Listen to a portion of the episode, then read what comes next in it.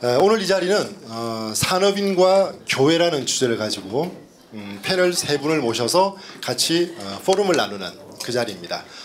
혹시나 나는 산업인과 가정에 가실 분은 가정으로 빨리 찾아가시고 혹시나는 현장으로 가실 분이 계시면 빨리 현장으로 가시기 바랍니다. 이 자리는 산업인과 교회 자리입니다.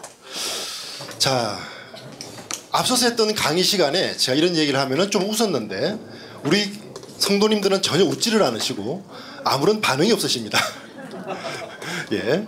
자, 옆 사람 얼굴을 한번 살짝 보시기 바랍니다. 예. 하나님과 동행하는 자 같습니까? 아니면은 하나님과 멀찌감치 앉은 분 같습니까? 동행하는 분 같습니까? 네. 그럼 손 한번 잡아 보시겠습니다. 자, 그, 그 손 사이에는 분명히 보이지 않지만 우리와 함께 하시는 성령님이 계시라고 믿습니다. 네. 눈 지그시 한번 감으시고 네. 인사 뭐, 그 인사해 주시기 바랍니다. 그럼 제가 기도함으로 어, 포럼을 시작하도록 하겠습니다. 하나님 아버지 감사합니다. 아, 본질상 진노의 자녀였던 우리에게 예수 그리스도를 구주로 영접하는 은혜를 주사 하나님의 자녀되는 신분과 권세를 누릴 수 있도록 은혜 주심에 감사합니다. 그 자녀들이 오늘 함께 모여서 산업인으로서 그리고 교회의 중직자로서 교회를 이끌어가는 우리 성도로서 함께 포럼을 나누고자 합니다. 나누는 이 시간 동안에 어, 우리의 얘기가 아닌 하나님이 우리를 통하여 드러났던 그 역사를 음, 간증할 수 있도록 포럼할 수 있도록 은혜를 더하여 주옵시고 오직 하나님의 영광을 드높이는 포럼이 될 수 있도록 모든 이에게 성령으로 충만케 하여 주옵소서. 이 모든 말씀 살아계시는 주 예수 그리스도의 이름으로 기도합니다. 아멘. 아예. 손잡고 기도하니까 어서 어떻습니까? 예. 아, 자. 저도 이제 좀 앉아서 진행하겠습니다.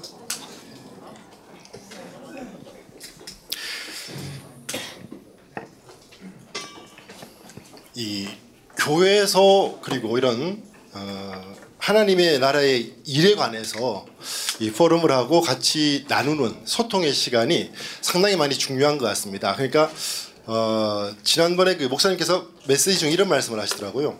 우선순위를 어디에 두는가에 따라서 그 사람의 정체성이 드러난다라는 메시지를 하셨는데 어, 사실 저의 직업은 뭐냐면은 어, 여행 작가라는 직업입니다. 그러다 보니까 어, 지금 봄철이 가장 바쁜 때입니다.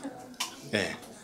그래서 이 여러 군데에서 이제 불러주는 것도 많고 한데 어, 그 중심에 뒀던 곳이 제가 이 산업인과 교회라는 이 포럼 시간이었기 때문에 어, 달려올 수 있었고요. 그리고 또 이 시간이 저에게 가장 값진 시간이라고 생각을 합니다. 그만큼 이 값진 시간을 채워주실 세 분의 어, 포럼자들이 계십니다.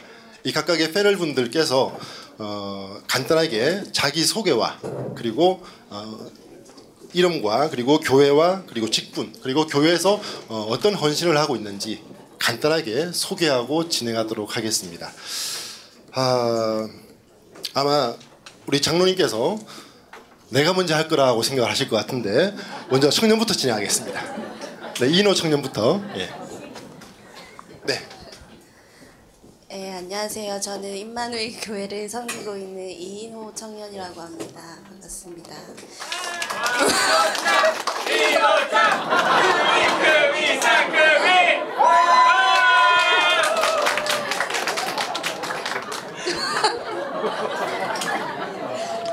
저는 어, 연세 60 이상 된 우리 어른 장로님들의 표정을 스캔 다 했습니다.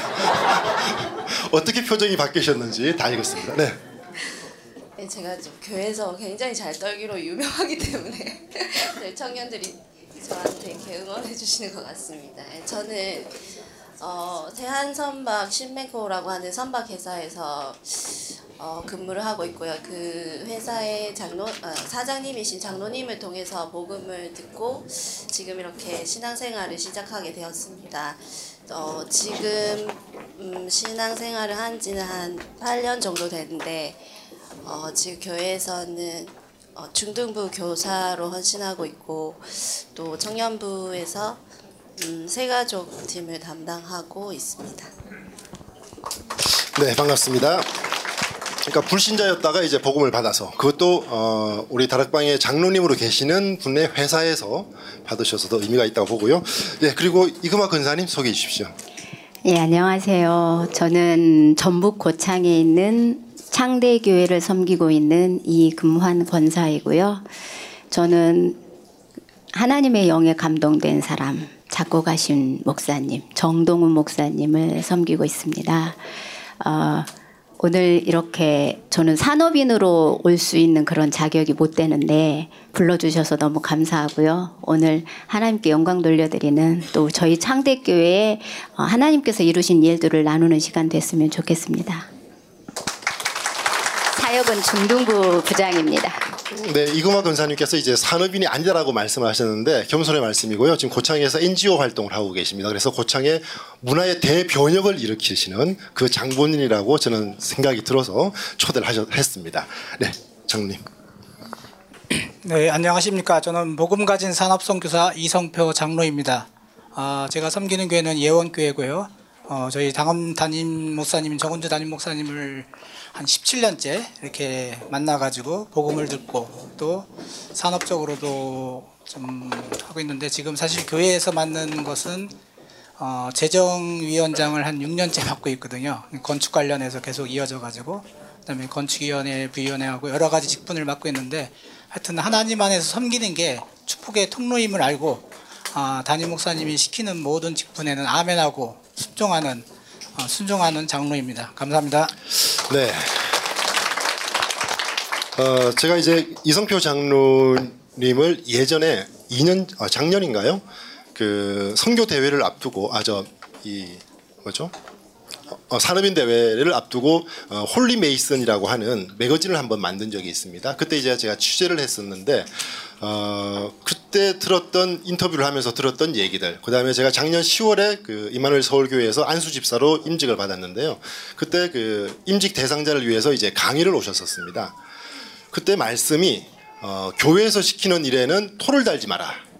무조건 yes 해라. 라면서 예스맨을 이제 말씀하셨거든요.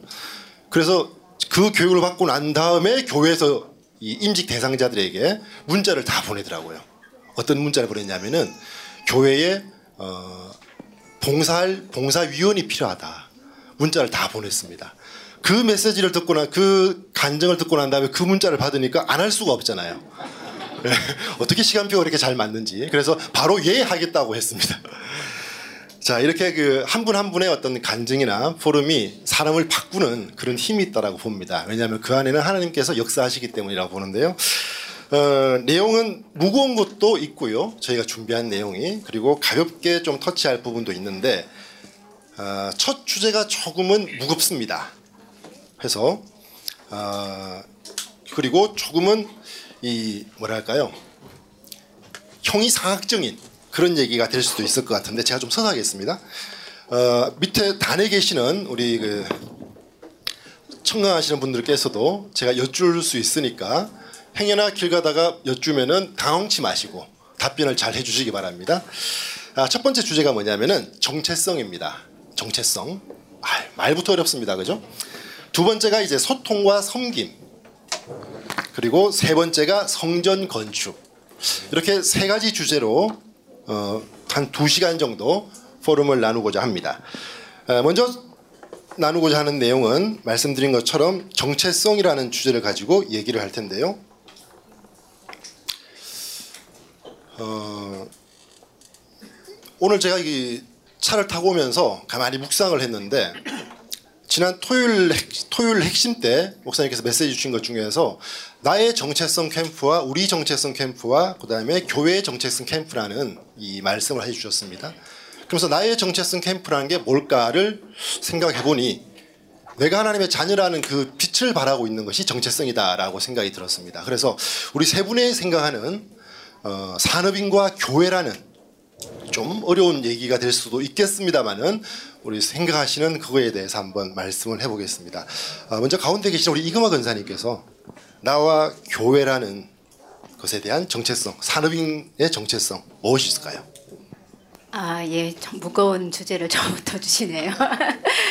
어, 저는 서두에 아, 인사드릴 때 제가 산업인이 아닐 수 있다라는 이야기를 드렸던 거는 어, 저는 저희 교회는 어, 시골의 아주 작은 교회입니다. 전체 랩런트까지 합쳐서 한 120명 정도 되는 교회, 교회고요.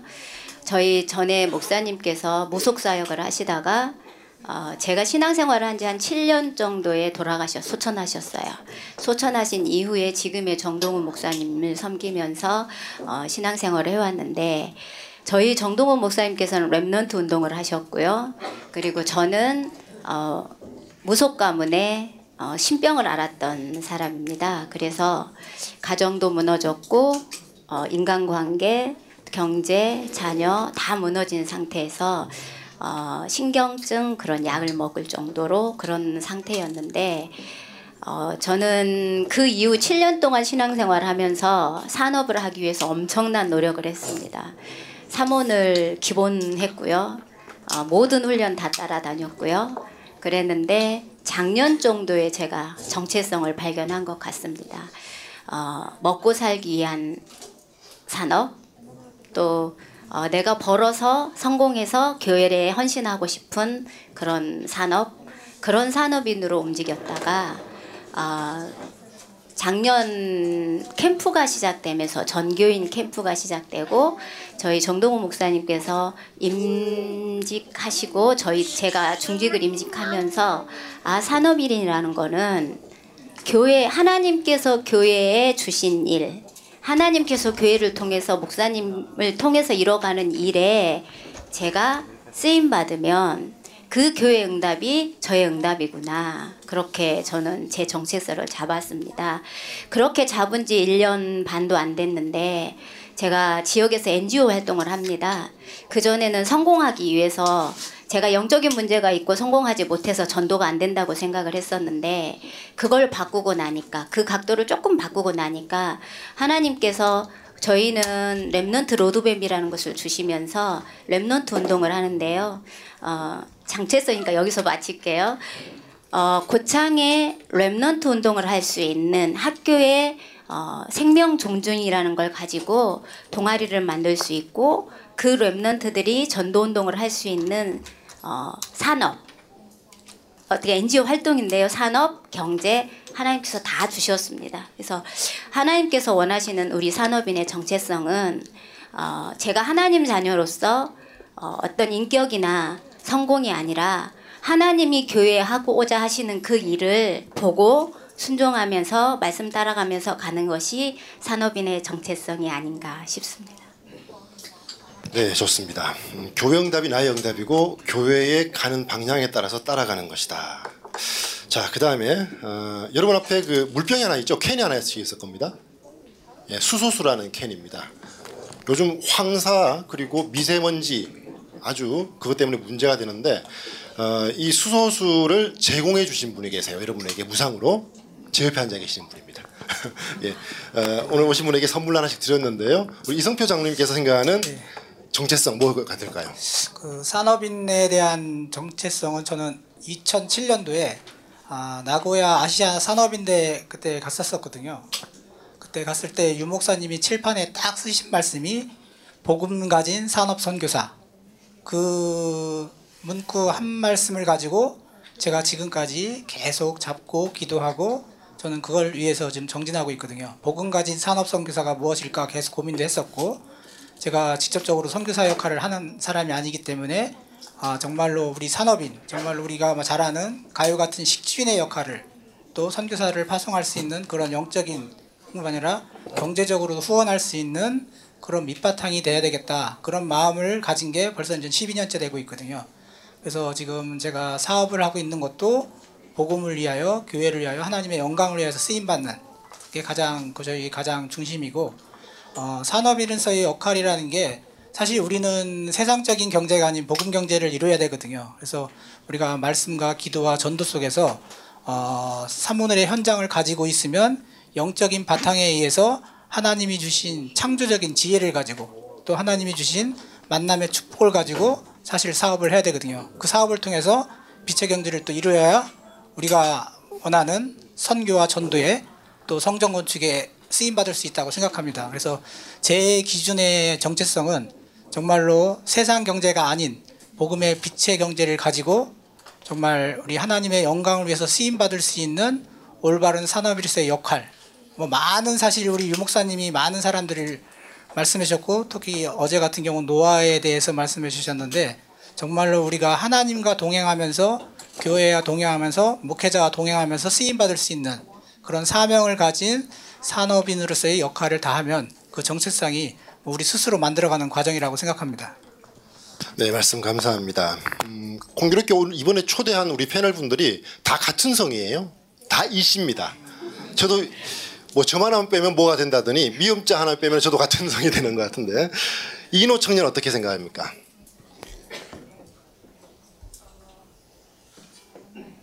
네, 어, 저는 산업인은 어, 중직자라고 생각합니다. 어, 저는 작년에 그 청년부에서 그 목사님과 또 청년들과 함께 어, 사실은 이제 이 청년의 때가 지나면 저희는 중직자로 쓰임을 받고 또 각자의 산업에서 산업을 통해서 하나님이 원하시는 것을 하는 그런 위치로 가게 될 텐데 그런 관점에서 저희가 이제 예비 산업인 중직자 전도자라는 주제를 가지고 어, 좀 집중하는 시간을 가지면서 어, 성경에서는 산업인 중직자를 무엇이라고 하느냐 이런 것에 대해서 많이 포럼하고 이야기하는 시간을 가졌었어요. 그래서 어, 산업 교회에서 산업인이라는 정체성은 저는 중직자라고 생각했고 어, 성경에서는 성령과 지혜 충만하고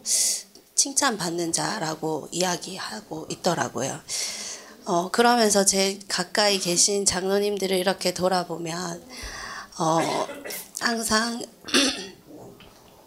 경험에 의지하지 않으시고 가장 낮은 곳에 돌아보시면서 묶여 있는 것들 이렇게 막혀 있는 것들을 이렇게 뚫어 주시고 어, 그런 것을 또 드러나지 않게 하시고 어, 하는 것들을 많이 봤어요. 또 물론 산업 현장에서도 어, 그런 복음의 정체성을 가지고 어, 지난주에 그 산업 메시지에서 하셨던 것처럼 흑암 경제를 빛의 경제로 바꾸고 불신자의 경제를 복음 경제로 바꾸는 일을 하고 있다고 생각합니다. 그래서 제가 보는 교회에서의 산업인의 정체성은 로마서 16장의 보호자, 동력자, 식주인 어, 이 아닌가 이런 생각을 해봤습니다. 아 박수 마저 치세요. 예 예, 예. 아 그러려고 왔으니까 박수도 치고 하는 겁니다. 예. 안 치는 게 이상한 거예요. 박수 치고 피켓 들려고 왔으니까요. 자, 아, 지금 우리 이노 청년 같은 경우에는 이제 유일성의 응답을 받아가고 있을 것이고 그리고 장로님이나 권사님께서도 역시 아, 유일성의 응답을 쫓아서 어, 성령인도 받고 있는 중이라고 생각이 드는데요. 어, 나의 산업과 직업이 갖는 유일성이 분명히 있을 겁니다. 어, 그 유일성이 어떻게 응답으로 받- 받아지고 있는지 그리고 나의 산업이 하나님께서 원하시는 것이 맞는가에 대한 확신이 있으신지 어, 저는 그걸 이제 천면 어, 천직이라고 얘기를 하는데요. 어, 나의 직업이 정말 혹은 나의 산업이 천직인지 그렇게 확신한다면은 그 이유는 무엇인지 이것도 한번 듣고 싶다라는 생각이 듭니다. 혹시 어 요거는 제가 사전에 전혀 질문을 드리지 않고 바로 즉석에서 따온 질문입니다. 그래서 아무래도 이제 연식이 조금 오래된 우리 장로님께서 먼저 답변하시기가 좋을 것 같습니다. 혹시 지금 하고 계시는 직업이 천직인가? 왜 천직으로 느끼는가에 대해서. 어, 저- 저는 사실 약학을 전공했거든요. 약학을 전공했으면 아마 약국에서 있어야 될 사람인데 어, 저는 회사에 처음에 이제 들어갈 때 이제 때는 삼성 그룹에 있었죠. 그때는 제일대당 종합연구소에 들어가서 연구를 시작하게 된 배경이 또 지금에까지 이르렀고 어, 잠시 전 회사에 나와서 약국을 해봤었고 그 이후에 아, 내가 연구하는 것을 계속적으로 해야 되겠다. 그래서 2001년도부터 이 현장에 뛰어들었는데 그때 당시에는 사실 복음을 몰랐었어요. 어, 잠깐 얘기하면 그때 당시에는 제가 천주교 성당에 다녔던 사람이었고 어, 하나님의 콜링 사인을 받았을 때는 제가 가지고 있는 많은 돈을 잃어버리고 나서 하나님의 콜링을 받고 2001년도에 예원교회에 오게 됐어요. 그때부터는 지금까지 실패는 없었지만 그 전에 배웠던 것이 지금의 밑바탕이 된 것도 하나님이 많이 바뀌어 주셨는데 아, 사실 유일성의 응답은 사실 많이 사실 연구를 통해서 사업을 통해서 많이 누려봤고 지금 가지고 있는 이 천직이 말씀드렸듯이 대부분 사람들이 제 동기나 많은 사람들이 왜 약국에서 편하게 살지 왜 이런 연구 사업을 하냐 하시는데 저는 사실 연구를 되게 즐겨요. 그래서 연구 하나 끝나면 다른 아이템하고 다른 아이템에서 사실 연구를 되게 많이 하고 사실 이 앞에 지금 드리는 수수샘도 10년 전에 일본 가서 알았던 제품이었고 제가 또 이제 여러 가지 상황에서 이 5년 전부터 이 사업을 해야 되겠다.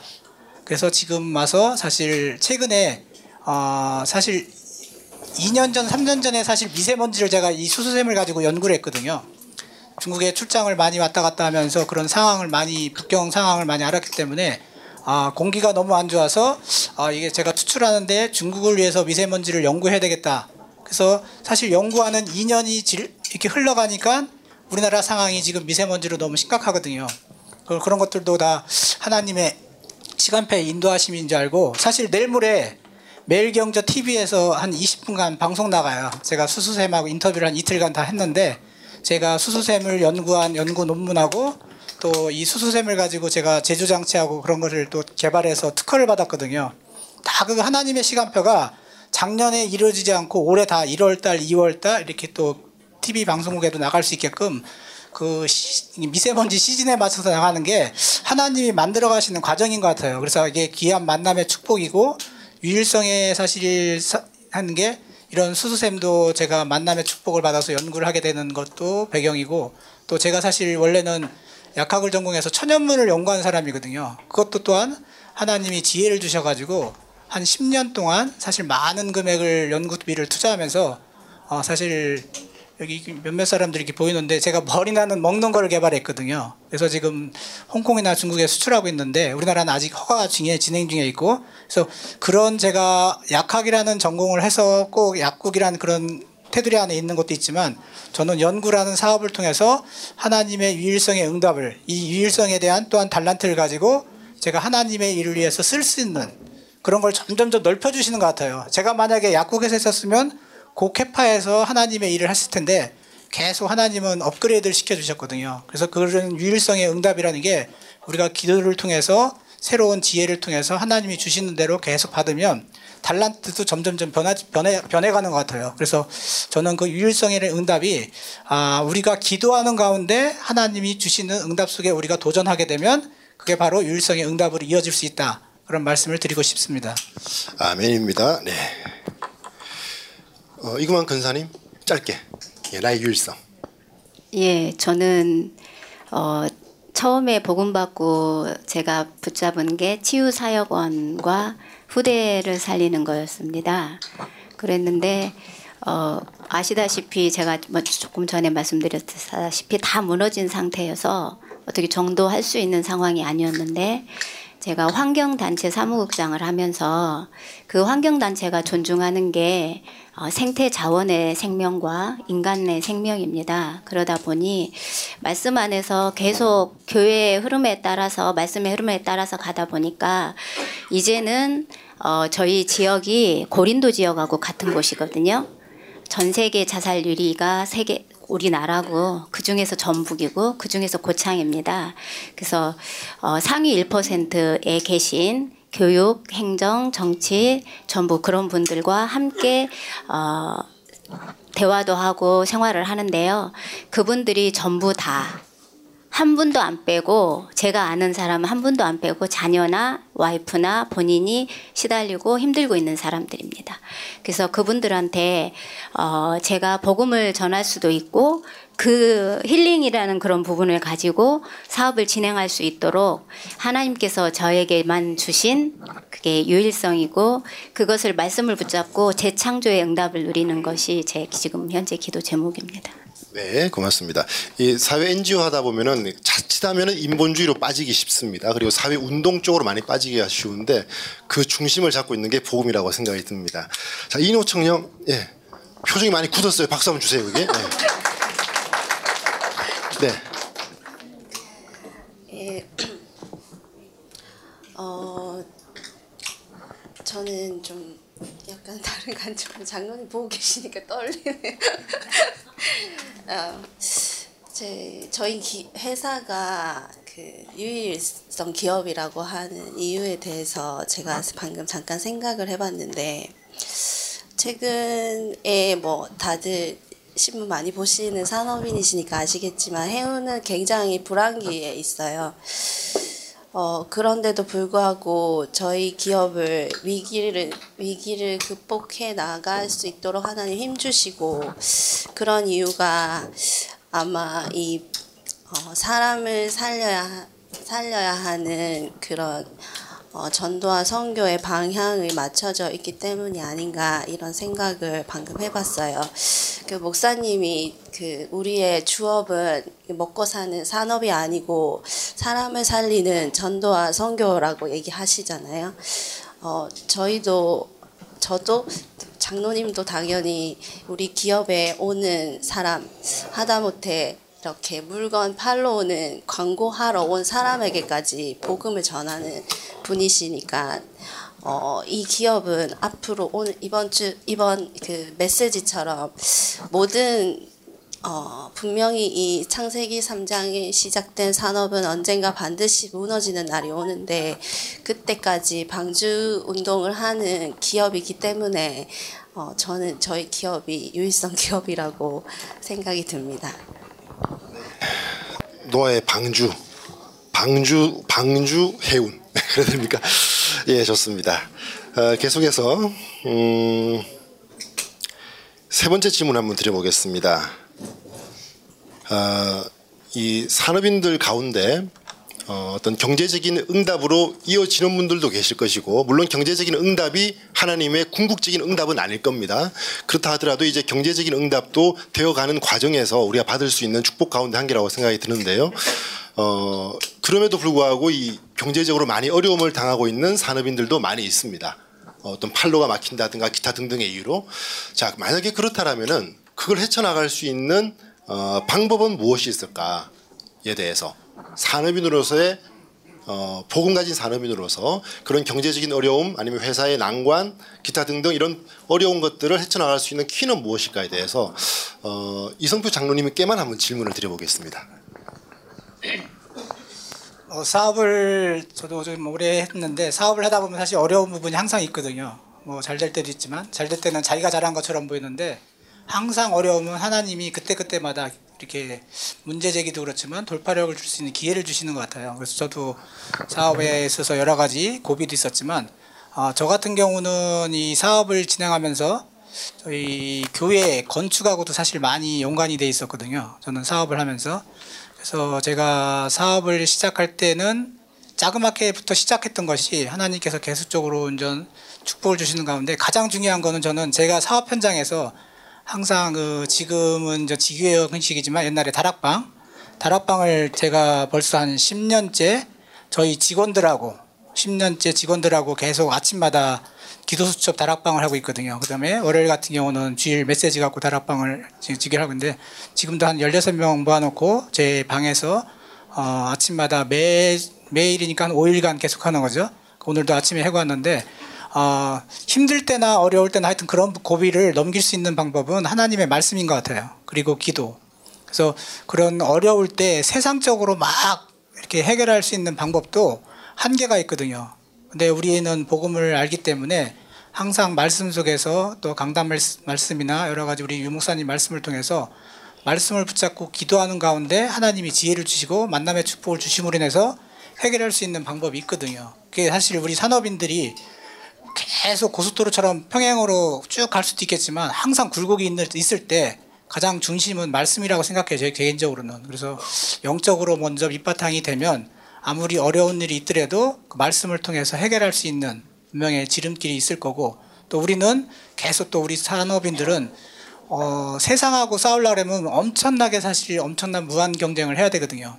그때마다 하나님이 주신 창조의 방법으로 가시면 아마 경쟁을 덜 하더라도 이길 수 있는 방법이 있을 거고 그래서 어려운 방법은 항상 중심은 말씀, 교회 또 하나님 중심으로 가게 되면 그 속에서 지혜를 구할 수 있는 분명한 길이 있습니다. 뭐 짧지면 짧기 때문에 많은 얘기를 못하지만 항상 우리의 중심은 말씀 속에 하나님 중심으로 가게 되면 그런 어려운 난관을 다 극복해 나갈 수 있는 그런 힘이 생길 수 있습니다.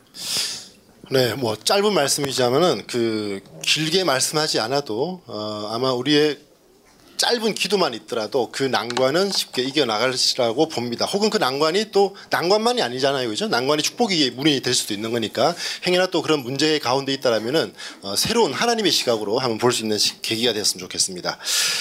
자 이번에는 섬김과 소통, 소통과 섬김이라는 주제를 가지고 한번 얘기를 해볼 텐데요.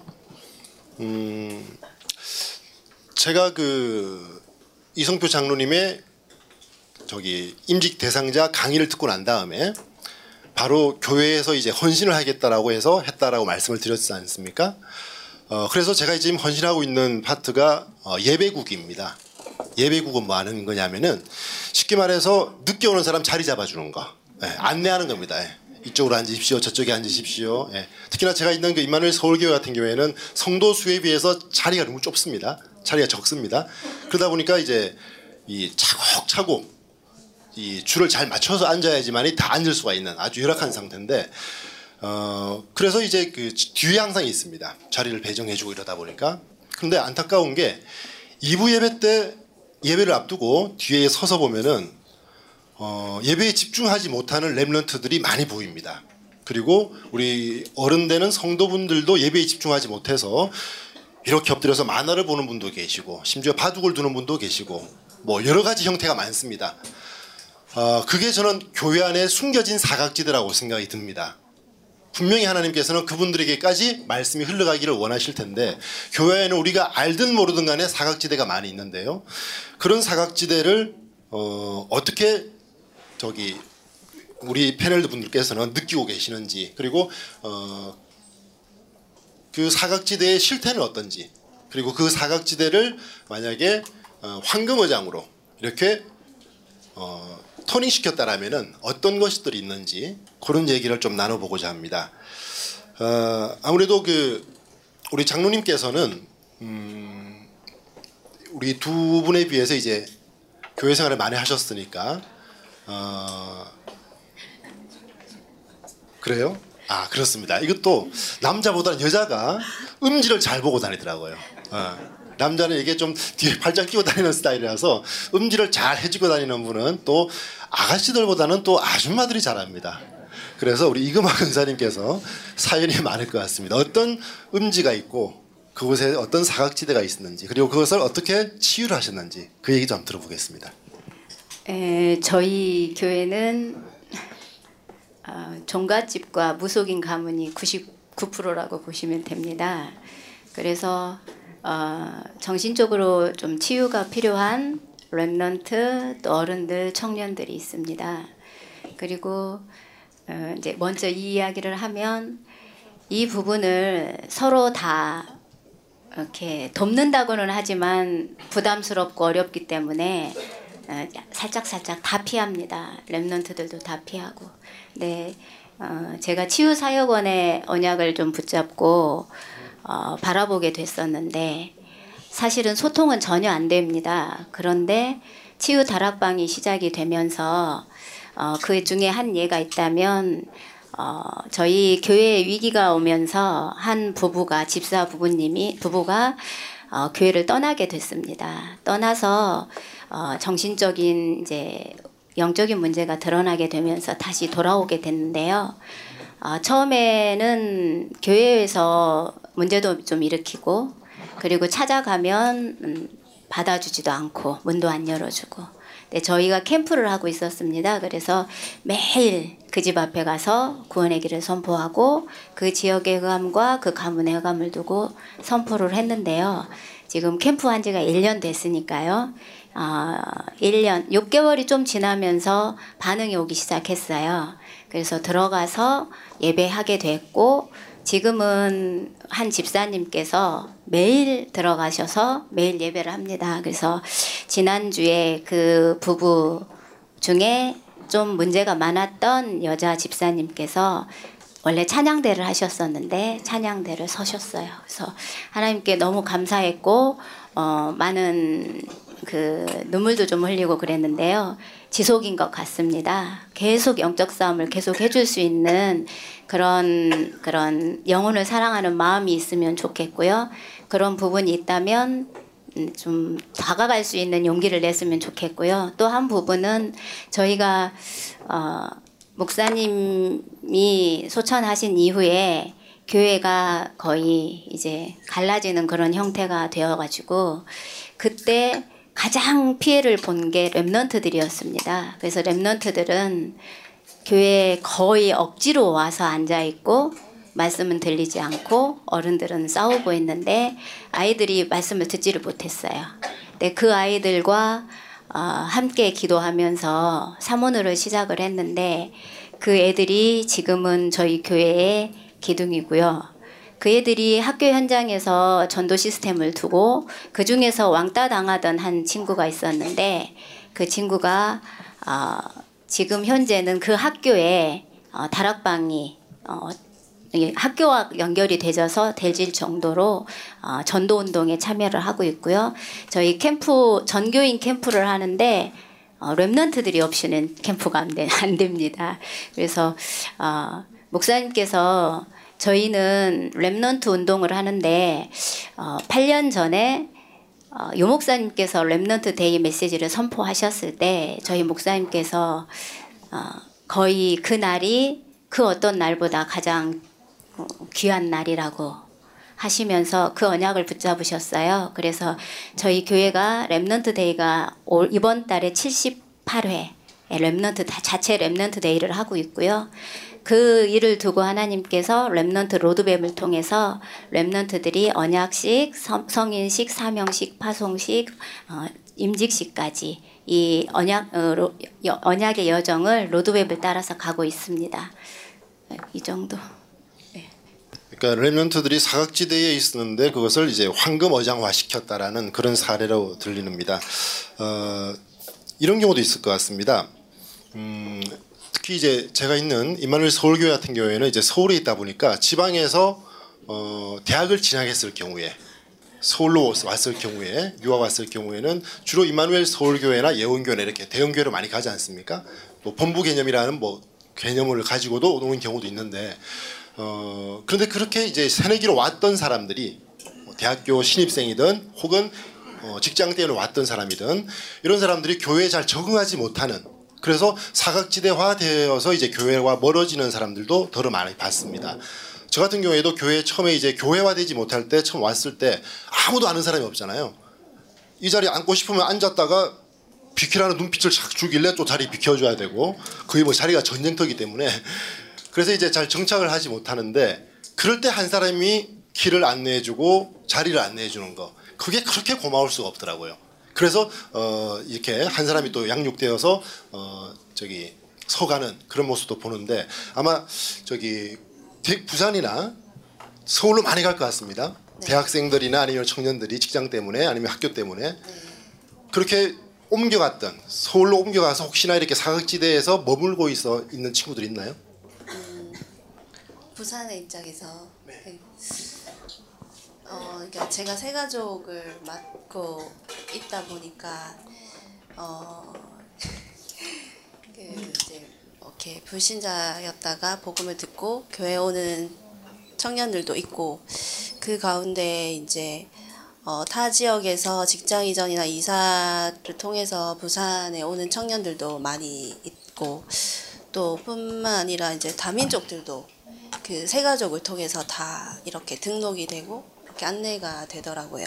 근데 그 가운데서 아까 말씀하신 것처럼 타 교회에서 올라온 청년이나 대학생 뭐 이런 서울에서 온 예언교에서 온 이런 큰 교회에서 오게 되면 그냥 자연스럽게 인식을 이분은 잘 훈련을 받아왔고 어, 랩런트였고 이렇다 보니까 어, 잘 적응을 하겠거니 하고 지나갔던 게 많았던 것 같아요. 저도 새 가족을 맡기 전에는 그런 친구들이 오면 뭐 잘 훈련 받았던 사람이니까 하고 이렇게 이렇게 관심을 많이 가지 않았던 것 같아요. 근데 이번에 새 가족을 맡고 이렇게 자세히 그런 친구들을 보면서 아, 이 친구들도 그 새 가족의 마음이 이겠구나 하는 것들을 좀 많이 느끼게 됐고 어, 새로 처음 왔을 때 뭐 공간적인 것에서부터 해서 우리 교회 안에 어떤 시스템이 있는지 또 평일에 어떤 시스템을 인도받아야 할지 이런 고민들이 많은데 그그 사실 누군가 알려주지 않으면 스스로 찾기가 참 어렵다 하는 생각을 많이 하게 됐고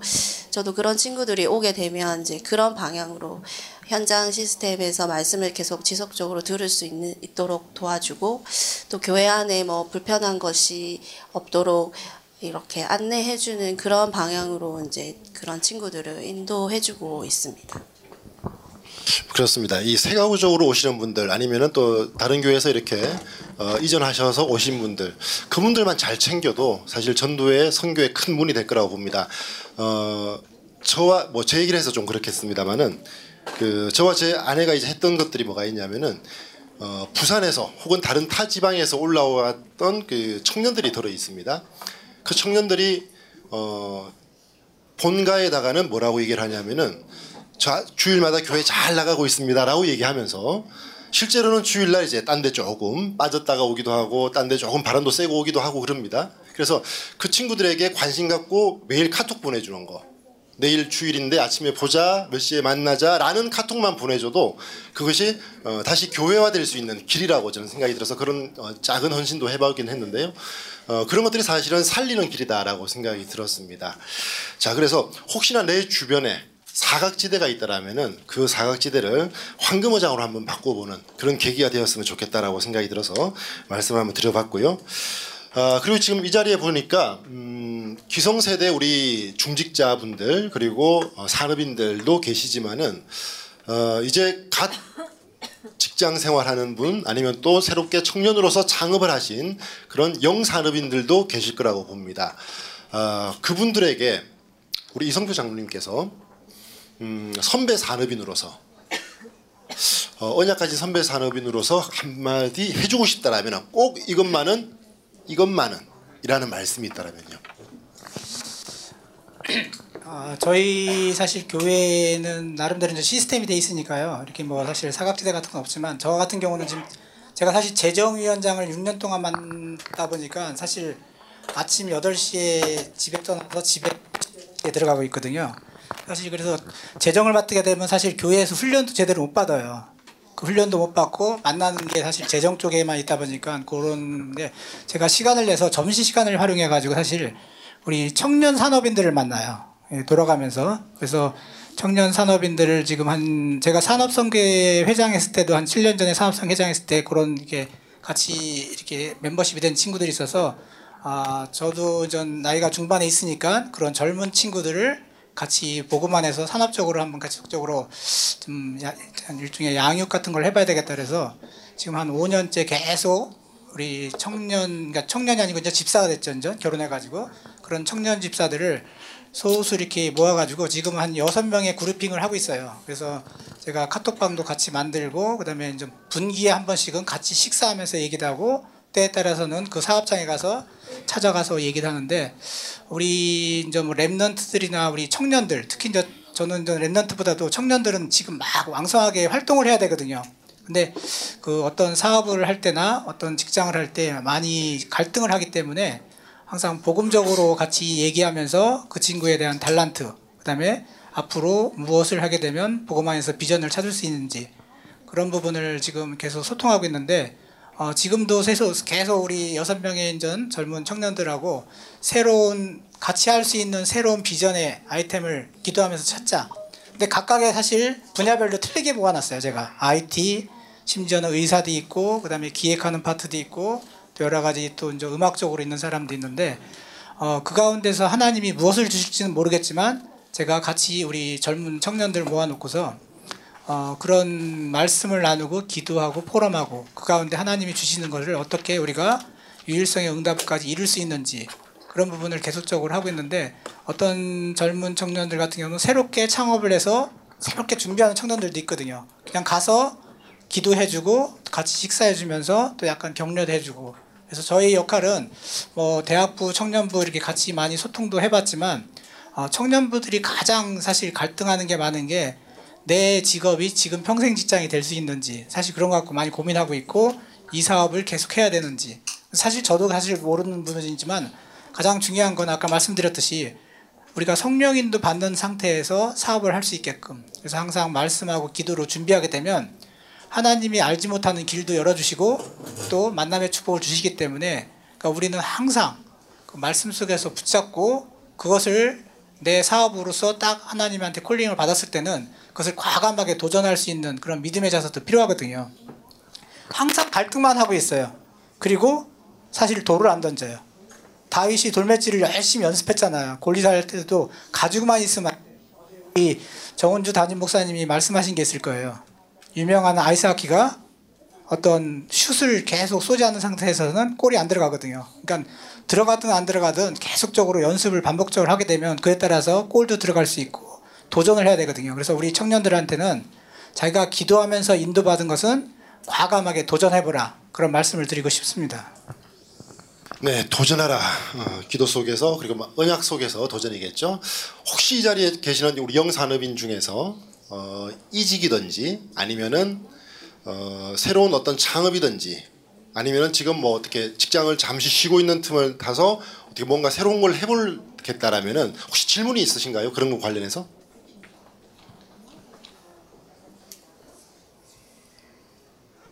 죄송합니다. 당연히 없을 줄 압니다. 자, 그런데 이거 많이 궁금해 하실 것 같습니다. 어, 저희가 사전에 여러분들이 이제 등록하실 때 홈페이지에서 이제 등록창에서 어, 궁금한 게 있으면은 남겨주십시오. 이런 것들이 궁금합니다라고 이렇게 몇 자를 적어달라고 이렇게 했을 겁니다. 그래서 그 중에 어떤 것들을 많이 궁금해 하셨는지 한번 뽑아보니까 어, 가장 많은 프로테이지를 차지하는 게 뭐였냐면은 성령 인도에 대한 궁금증이 가장 높았습니다. 혹시 그거에 대해서 궁금해하셔서 기록을 남기셨던 분 손들라면 안 드실 줄 압니다. 자, 그래서 성령 인도가 뭔지 성령 인도가 뭔지 그거에 대해서 한번 번외로 한번 얘기를 좀 나눠볼까 합니다. 궁금하시죠 그 부분? 예, 궁금하지 않다라고 하는 경우는 두 가지가 있습니다. 도무지 나는 성령 인도가 관심 없는 사람 한 분하고 그 다음에 나는 성령 인도를 잘 따르고 있다는 분 한 분하고 두 가지를 나눌 텐데 어, 자 그러면 성령 인도가 과연 어떠한 것인지 흔한 얘기로 이런 겁니다. 우리 랩런트들이 알고 있는 성령 인도의 개념은 이렇습니다. 내가 시험을 치는데 4 1 했는데 점수가 잘 나왔어요. 아 인도 잘 받았어. 급하게 뛰어가서 화장실에 문을 딱 열었는데 아무도 없어. 아유 볼일 잘 봤어. 이런 걸 이제 우리 랩런트들이 성령 인도라고 하는 경우가 더러 있더라고요. 다는 아닙니다만은. 그래서 그 성령적인 성령 인도와 그리고 본인의 어떤 그 인도 가운데에서 느꼈던 그 성령 인도에 대해서 짧게 또 한번 얘기를 나눠보겠습니다. 어, 우리 저기 이인호 청년부터 얘기를 한번 해볼까요? 제가 성령인도 받는 방법은 예배이거든요. 어, 하나님은 저희를 너무 잘 아시고 어, 저에게 제가 해야 할 일을 말씀으로 알려주신다고 하셨어요. 그래서 저는 이제 문제가 생기고 어떤 선택해야 할 일이 생기면 어, 일단 예배를 드려요. 음, 친구한테 이제 이야기를 하기도 하지만 결정을 하기 하기 위해서는 저는 하나님께 말씀으로 확인을 많이 받고 그러면서 어떤 중요한 시작을 해야 할 때는 언약을 꼭 붙잡는데 어 이것도 사실은 저도 이 기업 을 하시는 장로님을 보면서 배웠던 것 같아요. 저희 회사에도 굉장히 위기의 순간이 있었거든요. 경, 해운이 굉장히 이렇게 불안기에 들어갈 때 저희 회사도 이제 배를 다 돌려줘야 하고 이제 수입이 없어지는 시기가 한 번 있었습니다. 근데 그때 장로님께서는 저도 사실은 한켠으로 불안 불안함이 막 왔죠. 예, 말은 주업 부업을 했지만 어, 이거 어떻게 하나님 하시려고 이렇게 영을로 시작하게 하실까 그런 질문을 하면서 그때 이제 저도 산업인 대회를 왔었는데 어, 그때 세월호 사건이 3강 직전에 터졌었어요. 그때 그 사건을 보고 돌아와서 장로님과 이런 포럼을 했습니다. 이제, 어, 이 해운이라는 현장 속에 하나님이 장로님과 우리 기업을 또 저를 이렇게 부르신 것은 어, 자기 업의 업에 달려 있는 생명이 얼마나 많고 중요한지를 모르고 돈에 급급하고 성공에 급급해져 있는 산업인들이 이 땅에 너무 많기 때문이다.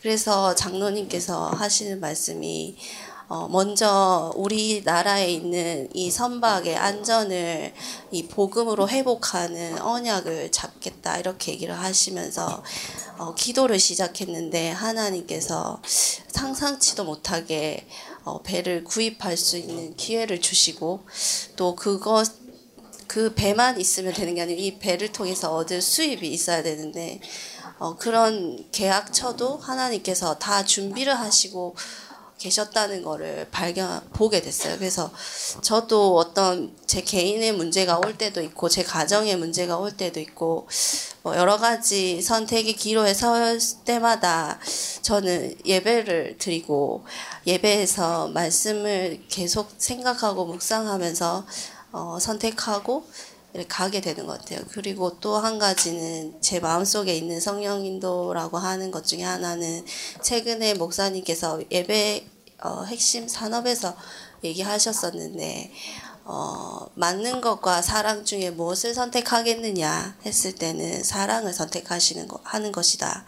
이제 그 의미가 사람을 살리는 것을 선택하는 것이다. 내가 조금 손해를 보더라도 어, 사람을 살리는 것을 선택할 때 하나님께서 어, 축복해 주시기 때문에 그 경제와 그 것들은 전부 따라오는 것이 않겠, 아닌가 하는 그런 생각을 가지고 있어요. 어, 선택의 기로에 있을 때는 예배를 드려서 그리고 어, 선택의 기준은 사람을 살리는 것이다. 그렇게 이제 말씀을 해주셨는데 이금화 근사님 성령인도 분명히 이거 던지는 주사위 던지는 건 아닐 겁니다. 뭐가 있을까요? 예, 저는 성령 인도에 대해서 작년까지는 몸부림을 많이 쳤습니다. 여기 성령 인도 맞나? 이런 생각을 많이 했었어요. 왜 그랬냐면 저의 방향이 확실하게 결정이 안 돼 있기 때문이었어요. 이렇게 하면 될 것도 같고 저렇게 하면 될 것도 같고 그래서 이렇게 하면 될 것 같다가 안 되면 성령 인도가 아닌 것 같고 그랬었어요. 그런데 그런 상황에서도 저는 사모노를 꾸준히 하고 있었고 하나님의 절대 목표도 알고 있었고 비전도 가지고 있었어요. 작년부터 아 하나님께서 우리 창대 교회를 통해서 이루실 절대 계획이 이거구나 라는 게 확정된 뒤로부터는 제가 일주일 스케줄을 짭니다. 세 가지 분야가 있는데요.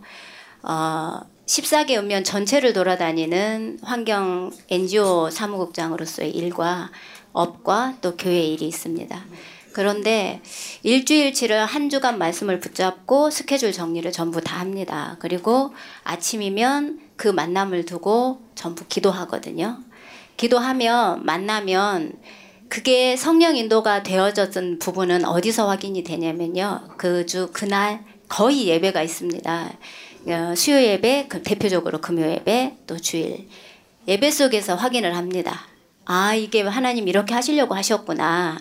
그래서 저는 성령 인도는 전도자의 삶을 사는 것도 좋고 사모노를 하는 것도 좋고 만남에서 어떤 응답을 받는 것도 좋지만 하나님께서 교회를 통해서 하시려고 하시는 그 일을 일에 맞는 일에 제가 어, 응답으로 말씀으로 응답이 느껴질 때 너무 감사하고요.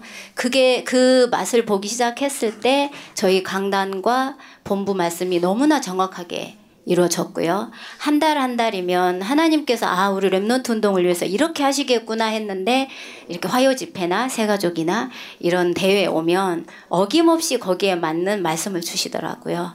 그래서 저는 어, 신앙생활 뭐 많이 한 건 아니지만 10여 년 동안은 나를 위한 내가 성공하기 위해서 나를 드러내기 위한 그 성령 인도의 몸부림을 쳤다면 하나님께서는 절대 아무리 제가 하나님을 사랑하고 그래도 하나님께서는 교회를 통해서 하나님의 뜻을 이루시고 그 일에 함께하고 그 응답이 제 응답이 될 때 저는 그게 성령의 인도라고 봅니다.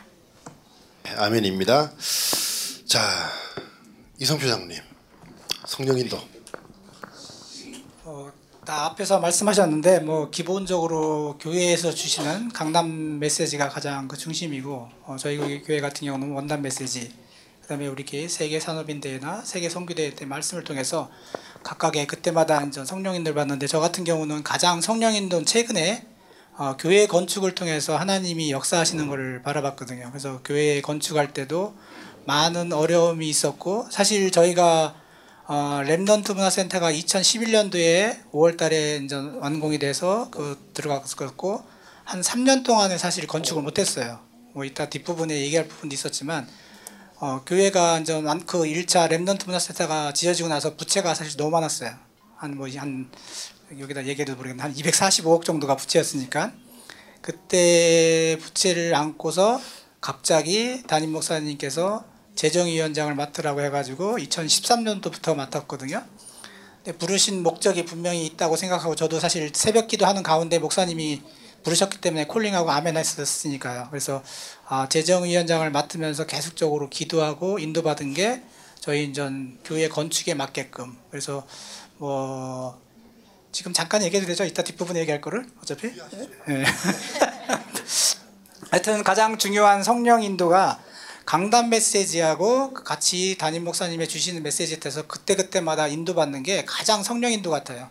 뭐 우리가 뭐 아까 뭐 굴렸다 내가 갑자기 뭐 하는데 누가 왔다 이런 게 성령 인도가 아니라 한 주간 주시는 강단 메시지 속에서 또 유 목사님이 주시는 산업 선교나 핵심 메시지 속에서 각각마다 자기에게 주는 메시지가 있거든요. 그 40분간 30분간 주시는 메시지 속에 자기만의 주시는 메시지를 잡고 나서 그걸 가지고 한 주간 또 우리가 매일같이 아침마다 기도 수첩을 통해서 주시는 메시지 속에서 그 안에서 저에게 주시는 메시지가 딱 있을 거예요. 저는 항상 그걸 가지고 지금까지 인도를 받고 물론 잘못한 것도 있고 조금 어긋나는 것도 있지만 항상 하나님은 그렇지만 다시 오게끔 그것도 성령 인도거든요. 그래서 저는 항상 강단 메시지를 항상 요약하면서 가지고 다니고 그다음에 기도 수첩을 통해서 항상 아침마다 또 직원들하고 해야 되니까 저는 아침에 직원들 출근하기 전에 1시간 반 전에 이미 출근하고서 1시간 정도 찬양하고 기도하고 준비하고 있거든요. 그게 저희 또 성령인도 방법입니다. 네, 아멘입니다. 아, 사실 얘기가 공통적이에요, 그죠? 말씀에서 찾는다라는 거 공통적인데 어, 사실 저도 성령인도에 대해서 많은 고민을 했었거든요.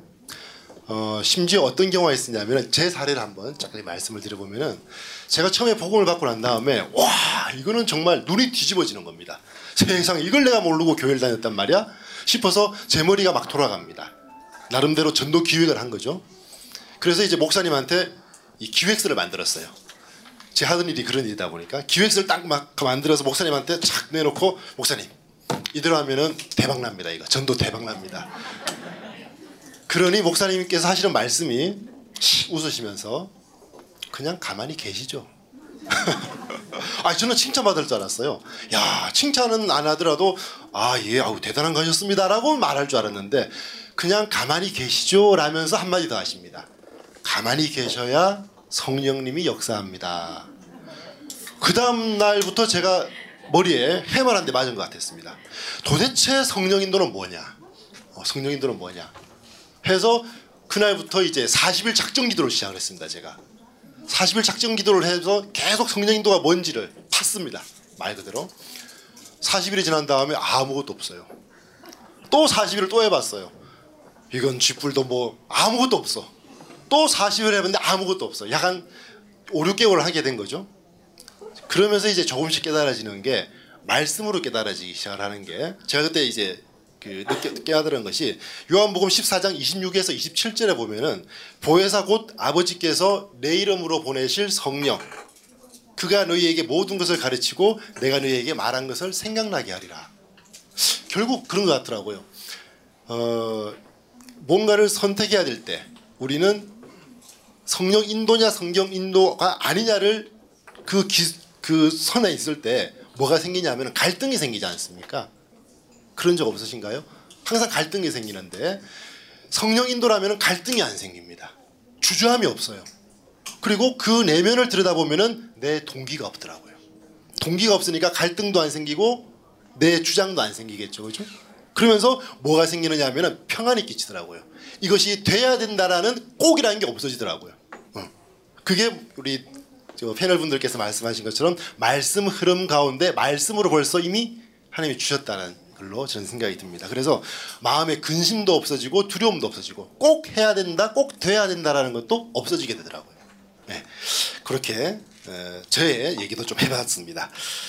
자, 그 다음에 또 얘기를 해보겠습니다. 음, 어, 요즘 기성세대도 많이 어렵습니다만은 특히 청년들이 많이 어렵다고 합니다. 공감하시나요, 우리 앞에 응원단들? 공감 안 하시나요? 그래서 뭐 M4 세대니 뭐 이런 얘기도 많이 나옵니다. 어우 너무 힘들어서 결혼도 때려쳐. 어우 너무 힘들어서 연애도 때려쳐. 어우 너무 힘들어서 집 마련도 때려쳐. 어우 너무 힘들어서 어 저기 적금 드는 거 뭐 이런 저축도 때려쳐. 다 포기하는 세대 M4 세대라고 합니다. 자, 또 자녀도 포기하죠 요새는. 그만큼 힘들다고 하는데 근데 또 기성세대는 또 이렇게 얘기합니다. 야, 너네들만 힘드냐? 나도 너만 할 때는 힘들었다. 그래서 어떤 작가는 아프니까 청춘이다라는 이상한 책을 내 가지고 또 히트를 치기도 했습니다. 자, 그러면 어, 누구나 이 청년인 때에 어떤 혼란도 있을 것이고 또 정체성에 바로 서지 못해서 어려움을 겪기도 하는데 어, 우리 이인호 청년 같은 경우에 분명히 그런 때가 있을 거라고 봅니다. 네. 지금도 혹시 그렇나요? 어, 지금은 그렇지 않은 것 같아요. 아 그렇죠 아니라고 해야 됩니다. 그래 패널 자격이 있습니다. 아직도 헷갈리면 그건 패널이 아니라 밑에 내려가야 됩니다. 자 그러면 우리 저기 우리 이인호 청년 같은 청년으로서 어, 생각하는 청년의 때의 어려움은 뭐가 있었고 그걸 어떻게 극복했는지 그리고 지금은 또 어떤지 그 얘기 한번 해주십시오. 어, 저는 사실 뭐 불신자였으니까 모든 게 다 문제였어요. 뭐 친구 만나도 그 여기 부끄럽지만 늘 죽겠다 이런 얘기를 입에 달고 뭐 때문에 죽겠다 뭐 때문에 죽겠다. 근데 그런 이 말을 달고 사는지 제가 몰랐어요. 근데 이제 복음을 듣고 나서도 이 말버릇이 안 바뀌더라고요. 근데 어느 날 예배를 드리는데 이제 제가 그 저를 발견하게 됐어요. 그래서 이거를 바꾸고 싶은데 뭐 때문에 계속 이런 말을 자꾸 하는지 전 모르겠는 거예요. 그러면서 진짜 왜 뭐가 문제길래 나이가 계속 이렇게 힘들어 힘들다 힘들다라는 말을 할까? 이제 친구들을 만나도 항상 이제 뭐 아, 뭐, 이게 우리 회사에 어떤 것도 문제고, 뭐, 이 사람도 문제인 것 같고, 어, 막 이런, 제가 뭐, 제가 잘하는 걸 하고 싶은데 그걸 못하고 있는 내 상황도 문제인 것 같고, 근데 모든 게 사실 문제로 보였어요. 근데 이제 복음을 듣고 처음 딱 오니까 교, 이 강단에서 또 저를 양육해 주시는 분께서 뭐, 예수는 그리스도 모든 문제 해결자, 얘기하시더라고요. 근데 저에게는 아직 이 바뀌지 않은 문제들이 남아 있고 계속 회사 가면 저 사람 도대체 나, 끝까지 나를 따라와서 진짜 죽을 때까지 괴롭히려나 이런 생각이 들기도 하고. 근데 그때 그런 그 말이 생각이 나서 한번 질문해 봤거든요. 이제 예수는 그리스도 모든 문제 해결자.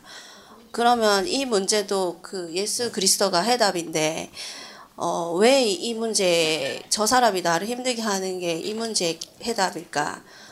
그랬을, 그렇게 질문을 한 동안 하다 보니까 그 사람의 문제가 아니고 그 하나님의 떠난 그 사람의 영적 상태, 어, 경제가 문제가 아니고 하나님 떠난 사람이 서, 돈을 쫓아가는 그 상태, 이 영적인 눈이 열리기 시작했어요. 그래서 경제, 인간관계, 뭐, 저의 환경 이런 게 문제가 아니고 어 진짜 하나님을 떠난 이 근본 문제 때문에 모두가 다 고통받고 있구나 이거를 보고 나니까 그 사람이 저를 괴롭히는 것이 다르게 보이기 시작하고 어 지금 온 경제 문제의 주인도 하나님으로 보이고 어 그러고 나니까 이제 예배 속에서 답이 조금씩 들리는 거예요. 제가 해야 할 수 있는 거, 제가 해야 할 거.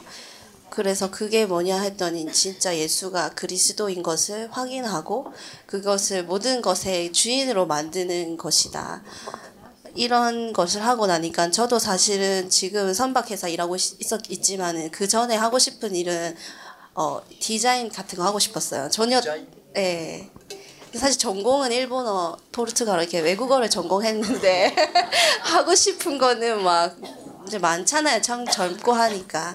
그래서 뭐 일본 할 수 있으니까 일본 가서 유학 가가지고 이렇게 화려한 성공 이런 거를 생각하고 있었는데 그런 거를 못 하도록 이렇게 막으시는 그- 그런 게 저의 실패라고 생각했는데 그게 나중에 지나고 보니까 하나님의 보호였고 어, 그런 사건들 때문에 하나님을 만나고 싶다는 저의 갈급함이 생겼고 어, 그 속에서 그런 작고 큰 문제 속에 예수님이 진짜 주인 되셔야 한다는 것들을 어, 발견했던 것 같아요. 그래서 이제 새 가족을 맡고 있으니까 이제 그런 친구들이 오면 제일 먼저 그런 얘기를 해줍니다. 이 제가 처음에 이 작은 문제 속에서 막 헷갈려 했었을 때 왜 예수가 그리스도일까? 왜 모든 문제 해결자라고 할까? 이런 것들을 이야기 제, 제 경험을 얘기해 주면서 그 친구들도 그런 영적인 눈이 열리도록 그렇게 도와주고 있어요. 그러니까 아무런 어떤 큰 문제가 있다 하더라도 그 영적인 그 사실 그 이면의 거를 보고 나니까 문제될 것이 없었다 그 말씀으로 이해가 됩니다. 아마 일본에 갔으면은 어, 우동집에서 알바했을 것 같아요. 네, 안 가긴 잘했습니다. 어, 요즘 그 이슈화되고 있는 게 음, 대한항공 물벼락 전무. 예. 만약에 여러분들 상사 중에서 어, 대한항공 물벼락 전무가 나의 상사라면은 어땠을까요? 예, 국방생, 예, 예, 예, 나요 하는 사람. 예. 마이크 좀 주세요. 네. 네, 질문을 뭘 했는지 지금 당황하고 있습니다. 어, 물벼락 전무가 만약에 나의 직장 상사였다면은 나는 어쩌겠는가?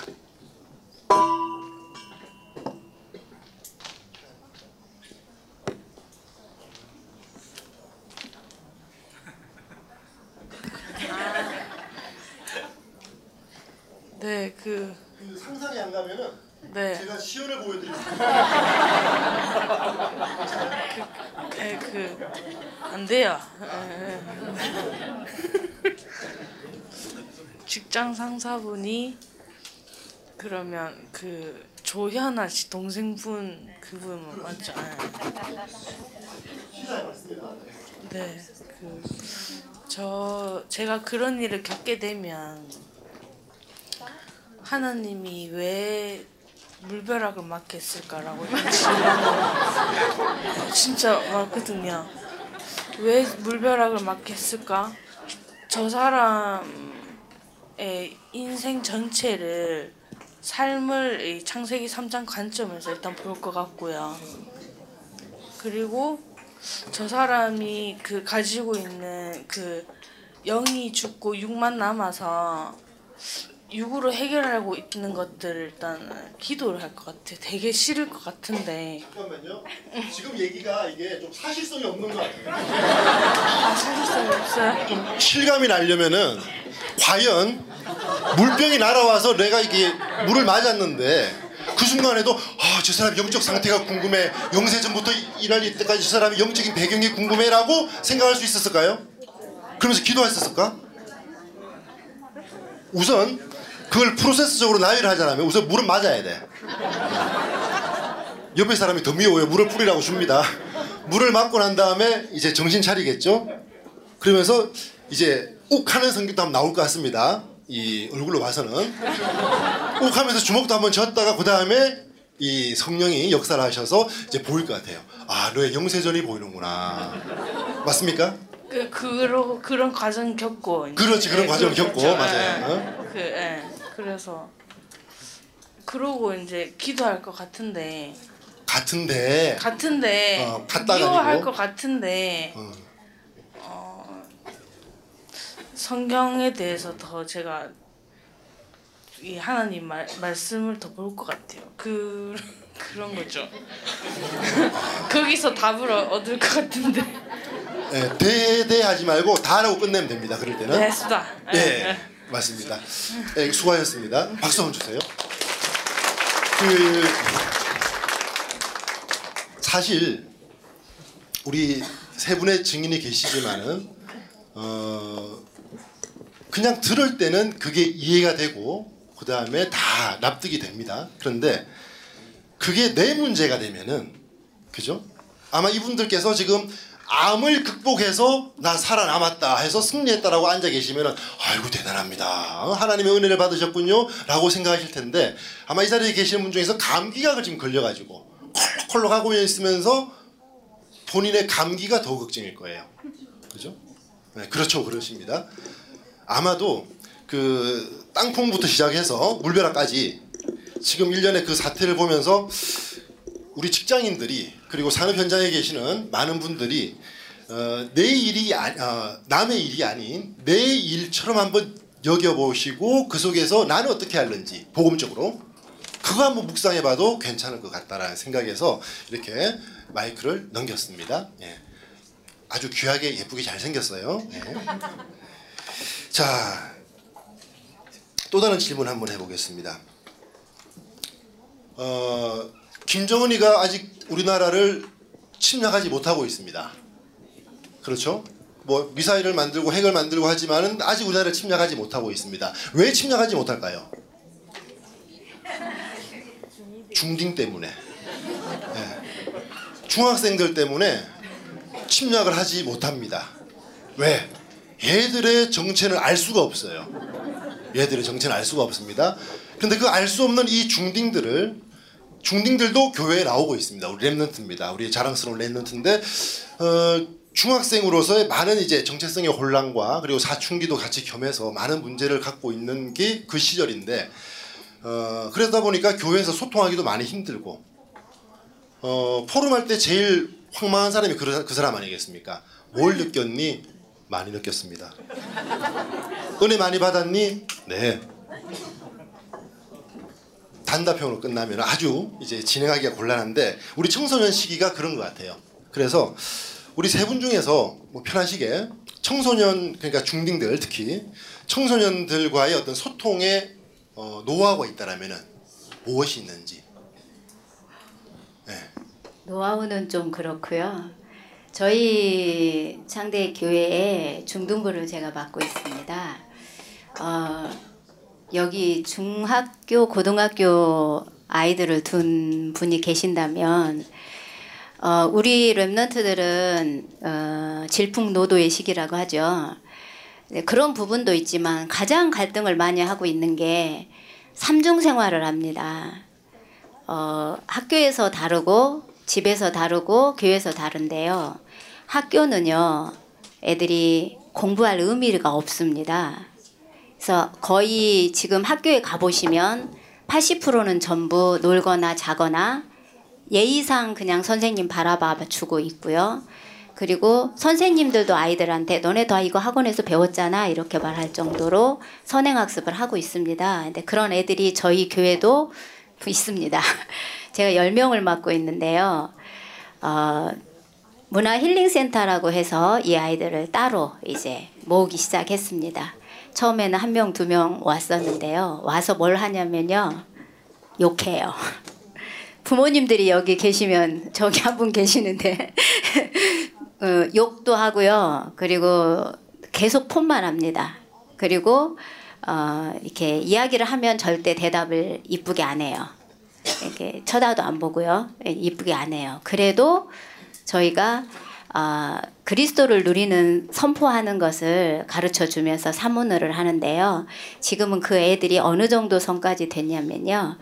음, 자기의 학교 하, 루의 스케줄을 어, 전도자의 삶 사모늘에 스케줄을 쓰고요.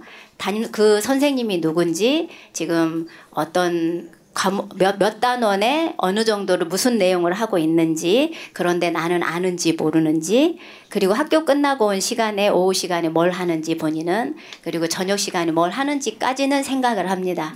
하지만 거기에서 그, 그 부모님들이 원하시는 공부를 하거나 뭐 예의 바르게 하거나 그거는 기대하시면 안 됩니다. 그리고 그렇게 하지 않아도 질문을 하면 질문을 하면 아이들이 알고 있습니다. 그 아이들의 변화가 복음을 계속 심어주면서 너네들 랩넌트다. 그리고 하나님께 구원의 감사와 말씀 성취를 나는 전혀 모르겠는데 되고 있다는 것만 그냥 믿고 감사해라. 그런데 그 애들이 전부 예배 앞으로 나옵니다. 이제는 조금씩 말씀이 들려진다고 하는데요. 제일 무서운 게 포장인데요. 부모님들이 너무나 착각을 많이 하고 계십니다. 우리 딸은 학원을 보내면 학, 학원에서 열심히 공부할 거야. 우리 딸은 학교에서 아무런 연락이 안 오니까 학교에서 잘 하고 있을 거야. 그런데 아이들은 전부 다 다 그 시간에 논다고 보시면 됩니다. 그래서 정말 중학생들 지금 저희 Remnant들이 Remnant 로드맵을 따라서 조금씩 조금씩 사문을 하고 가, 하는데 저도 집에 아, 교회에서 부모님들이 너무 힘듭니다.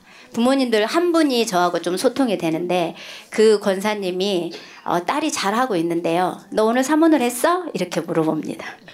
왜 그렇게 물어보시죠? 했었으면 좋겠어서요. 근데 그렇게 안 하시고 그냥 아, 내가 오늘 기도했는데 하나님 너와 함께 하셨어. 그것만 해도 되는데 꼭 확인을 해야 됩니다. 부모님들이. 그래서 여기 계시는 분들이 Remnant 운동은 다른 게 아니고요. Remnant들이 쓰러지고 넘어졌을 때 그래도 괜찮다. 영적인 문제가 드러났을 때 답이 있기 때문에 괜찮다라고 힘주시고 정말 기도해 주시고 그렇게 하신다면 저희 교회 랩런트들이 있어야 모든 행사가 진행이 됩니다. 그래서 그렇게 어, 해주시면 우리 랩런트들 절대 문제 없습니다. 이렇게 봐주셨으면 좋겠습니다. 네, 고맙습니다. 있나요? 음, 제가 네, 말씀해 주세요. 네, 저는 저도 중등부 교사를 하고 있는데 그 아까도 그 중2 무서워서 이제 북한이 모쳐 들어온다고 하는 그런 의미가 굉장히 아이들이 혼란의 시기를 겪고 있기 때문에 어 그렇지 않나 이런 생각 그러 그렇잖아요. 저도 제 중등부 시기를 생각해 보면 뭔가 하고 싶 고 표현하고 싶은 건 많은데 나는 틀 안에 갇혀 있고 어 표현하는 방 표현하고 싶은데 받아주지 않을 거를 알기 때문에 뭐 이렇게 삐딱하게 나가는 거죠. 막 까칠하게도 해보고 그럼 좀 내 얘기를 들어주려나 이러면서. 근데 이제 제가 맡고 있는 아이들을 그러니까 저는 이제 중등부를 섬기면서 어떤 마음이냐면 그 양을 치는 목자 목동 같은 마음으로 아이들을 봐요. 그 이렇게 가르치려고 하고 하지 않고 그냥 목장에 풀어놓잖아요. 풀어놓는데 어느 범위를 넘어가지 않도록 그 중등부 시기는 그 그러니까 제가 잘 알거든요. 제가 그런 질풍노도의 시기를 겪어봤기 때문에 어 막 가르치려고 하면 더 뒤로 가고 저에게 뭔가를 주고 싶어서 다가오는 저 눈빛을 보면 불편하고 그래서 그런 눈빛 안 주고 그냥 방목하듯이 기다려줘요. 그런데 아이들이 기, 그 것을 느끼는 것 같아요. 그러면 한 번씩 선생님 집에 재워주세요. 뭐 선생님 어디 놀러 가요. 저 좀 어디 데리고 가주세요. 그럴 때 저는 활용을 하거든요. 데리고 가서 데리고 재우면서 막 또 복음 얘기 안 해요. 뭐, 뭐 요새 뭐가 재밌어? 뭘 좋아하니? 이런 걸 물어보면 이 아이 고민도 나오고 관심사도 나오고 달란트도 나오고 그런 걸 가지고 이 아이의 좋아하는 거를 계속 살려주는 거죠. 그러면 삐딱해지지 않고 어 어쨌든 제 트, 트, 저의 시야 안에서 뭘 표현을 하, 더라고요 그래서 막 저도 처음에는 가르치다가 눈물도 쏟고 답답하니까 막 어디 가서 하소연도 해보고 이렇게 해야 돼 안 변하나 막 이러는데 그 시간이 많이 지나고 제가 깨달은 거는 그 특히 중등부는 많은 자기의 변화를 받아들이기 어렵고 헷갈리고 불안하고 이게 지금 내가 정말 어른이 돼가고 있는지 헷갈리는데 거기에 뭐 이렇게 해야 올바른 사람이야라고 자꾸 틀에 끼우려고 하지 않고 무엇을 하든지 어쨌든 이 교회와 어, 복음 안에서 벗어나지 않도록 지키면서 가까이 왔을 때 이렇게 본인이 표현하고 싶은 것들을 마음껏 하고 들어줄 수 있도록 그런 방법을 가지고 랩런트와 소통하고 있습니다. 맞습니다. 이 저도 돌이켜 생각해 보면은 아마 이게 사람이 성장하면서 망각을 하는 것 같습니다. 어, 우리 어른들도 그 시기 때는 다 그랬을 거거든요. 그죠? 그 시기 때는 다 그랬습니다. 다만 그 어, 강도가 얼마나 다른가에 따라 틀릴 뿐이지 다를 뿐이지 누구나 다 그런 것 같습니다. 그래서 어, 우리 다락방 사역자들을 가만히 이렇게 지켜보고 있으면은 답을 너무 성급하게 주려는 것들이 많이 보이더라고요. 특히 이 랩런트들에게. 그러면 걔네들은 답이라고 주는 것이 항상 메시지에서 듣는 그것이 답으로 나왔을 때 애들의 표정은 어떻게 될까요? 아주 실망합니다. 똑같은 얘기라고 생각합니다. 그게 답이 맞음에도 불구하고 그래서 어, 답을 조금 숨길 필요가 있지 않을까 그 생각도 해봅니다. 자 그러면은 이제 또 다른 얘기로 한번 넘어가 보겠습니다. 어, 성전 건축에 대해서 얘기를 좀 나눠보겠습니다. 아마 그 어, 성전 건축이라는 것은 단순하게 예배당을 증축한다든가 아니면 예배당을 뭐 이전한다든가 이런 것만의 의미는 아니라고 봅니다. 어떤 그 지역의 문화를 장악하고 그 지역의 문화를 어, 복음의 문화로 바꾸는 그런 어떤 중추적인 역할을 하는 것이 성전 건축이라고 하는데 생각하는데 어, 지금 이성표 장로님께서는 이 예원 예원 교회의 성전 건축을 이제 성전 건축 위원장이 맡으셨죠? 부위원장. 아 예예. 어, 그러면서 이제 성전 건축의 어, 마무리까지 다 이제 인도를 받으셨는데 성전 건축이 같은 어떤 의미가 있는지 그다음에 성전이 지어지고 난 다음에 그 지역 주민들 혹은 뭐 여러 지역 그분들의 반응은 어떤지 그게 좀 궁금합니다.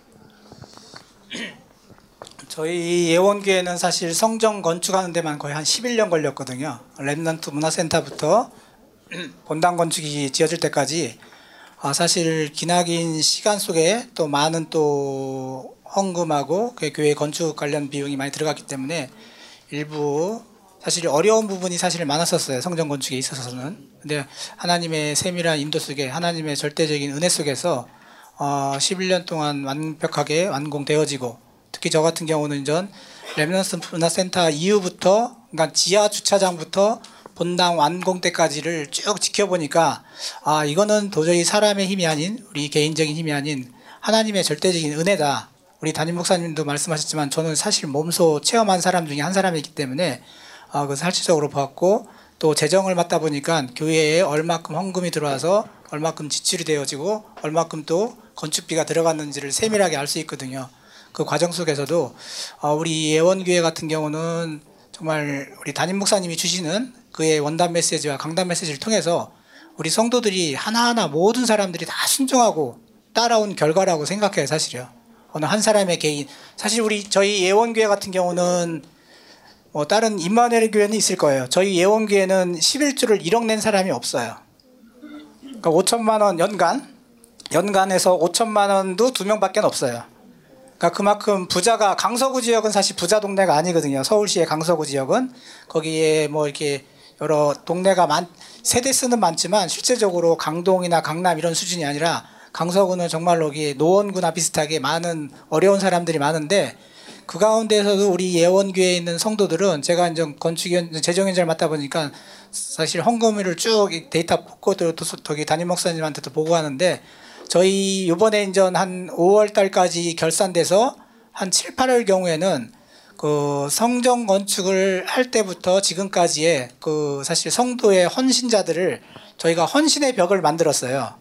지금 원래 Remnant 문화센터하고 본당 건축 사이에 그 왼쪽에 기둥이 있는 데다가 한 4천 명을 이름을 기록해야 돼요. 4천 명. 그 4천 명 이름이 그것도 한 9천 명 되는데 4천 명까지 기준을 세운 것도 어 저희 예원교회 같은 경우는 그 1억이라는 숫자에 헌금하는 사람의 기드온 용사, 그 다음에 5천만 원 숫자의 기적 파수꾼, 그 다음에 1천만 원 이상의 비밀 결사대, 또 마지막에 100만 원 이상의 Holy Mason 이렇게 약간의 이렇게 이름을 뒀거든요. 그것도 사실 성령의 인도에 따라서 이름을 져지고 헌금이 이루어졌는데 그 100만 원 이상의 그 건축 헌금이요. 일반 재정 말고 건축 헌금으로서 100만 원 이상 낸 사람이 사실 4천 명이 넘어요. 4,230명 정도 되거든요. 300명 정도 되는데 어, 그런 사람들의 헌신자를 가부의 두랩돈도 중요하듯이 저희가 다 헌신의 벽에다 이름을 새겨요. 그래서 우리 성도들이 이렇게 기도와 헌신을 통해서 본당 건축이 이루어졌다. 근데 우리 지역사회에 사실 이렇게 변화된 모습도 사실 건축을 할 때는 지역사회 주변 아파트 사람들이 상당히 불만들이 많아요. 왜냐하면 교통부터 공사하는데 많은 어려움도 있고 특히 저희 같은 경우는 그 공사를 함으로 인해서 주차장 문제가 되게 심각해요. 그래서 막 그 동네 아파트 주변이나 길거리에 세워가지고 뭐 강서구청 경찰서에서도 많은 연락도 오고 사실 딱지 같은 것도 많이 떼어가지고 많은 캠페인을 했었어도 사실 주차 문제나 또 공사 문제에 많은 어려움이 있었는데 지금은 이제 완공이 된 이후에는 저희 교회가 사실 그 강서구의 중심축이 됐어요. 그래서 이제 교회라는 하나님의 거룩한 성전이 지어졌기 때문에 그 문화 자체가 이제 거룩하게 될 수 있는 모습을 보이기 위해서 저희가 본당 건축이 지어지자마자 지역민들을 초대해 가지고 거기서 문화 행사도 하고 그 다음에 요번에 5월 9일 같은 경우는 아예 그 저희 강서구 지역에 있는 노인들 노인들을 한 2천 명을 초대해요.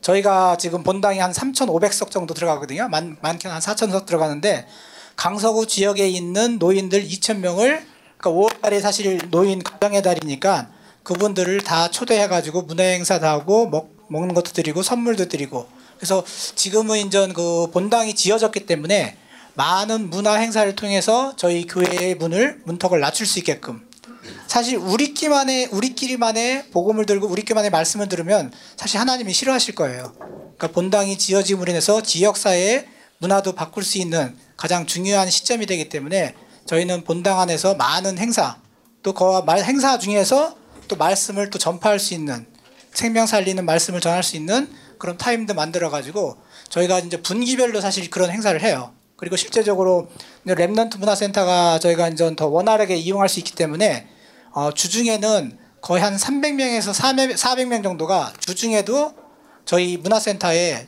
5층부터 11층까지 사람들이 계속 풀가동해요. 여러 가지 저희 해미피아 복지법인에서 여러 가지 해피올 평생교육원 같은 그런 시스템을 한 70여 가지 아이템이 돌리고 있습니다. 많게는 10명부터 50명까지. 특히 시니어 같은 경우는 150명, 200명씩 와요. 주중에도. 그래서 이제 저희가 본당이 지어짐으로 인해서 지역 사회를 흡입하고 또 지역 사회를 통해서 많이 또 생명 살리는 운동에 저희가 복음 전파할 수 있는 하나의 도구로서 그런 걸 이제 사용하는 거죠. 그래서 지금 저희 현재 교회는 저희 교회 앞에서 한 10분, 20분만 가게 되면 마곡 그 새롭게 산업단지 겸 아파트가 들어섰거든요. 그래서 저희는 지금 그 안악산지 우리가 알고 있듯이 마곡산지라는 개념으로 저희가 계속 또 기도하고 또 여리고성 돌듯이 돌듯이 계속 기도 캠프하고 있거든요. 그래서 저희 교회에서 한 20분, 10분만 가면 되기 때문에 한 상주 인구하고 거주 왔다 갔다 하는 인구만 해도 한 20만이 돼요. 그래서 많은 인구가 왔다 갔다 하기 때문에 그 저희는 지금 전도 캠프로는 마곡 캠프를 중심으로 해가지고 회미피아 복지법인하고 연관시켜서 교회에서 같이 생명 살리는 운동에 그렇게 교회가 지어짐으로 인해 가지고 이제 완전히 복음 문화로 바뀔 수 있는 그런 하나의 turning point가 되었습니다. 그래요. 그 지역을 바꾸고 그리고 지역민들과 함께하는 교회 그러면서 가장 중심축이 되는 복음을 전하는 그 메시지가 있는 그런 또 문화를 만들어가는 그런 걸로 인정이 됩니다.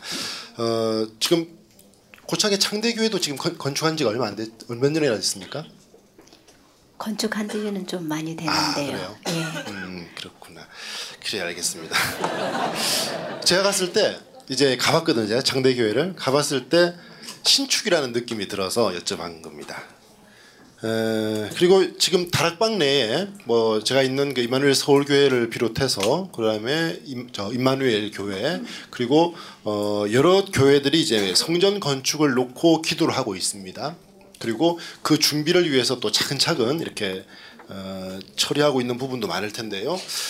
어, 이성규 장로님께서 아무래도 이제 예원 교회를 이렇게 건축을 하시면서 음, 어떤 말씀을 붙잡았는지 그리고 그 붙잡은 말씀이 어떻게 성취됐는지 사실 어, 성전 건축을 하는 거는 사람이 하는 것 같지만은 그것이 완성되게끔 역사하시는 것은 하나님이지 않습니까? 그래서 그 말씀은 무엇이 무엇을 붙잡았는지 그것도 좀 듣고 싶습니다.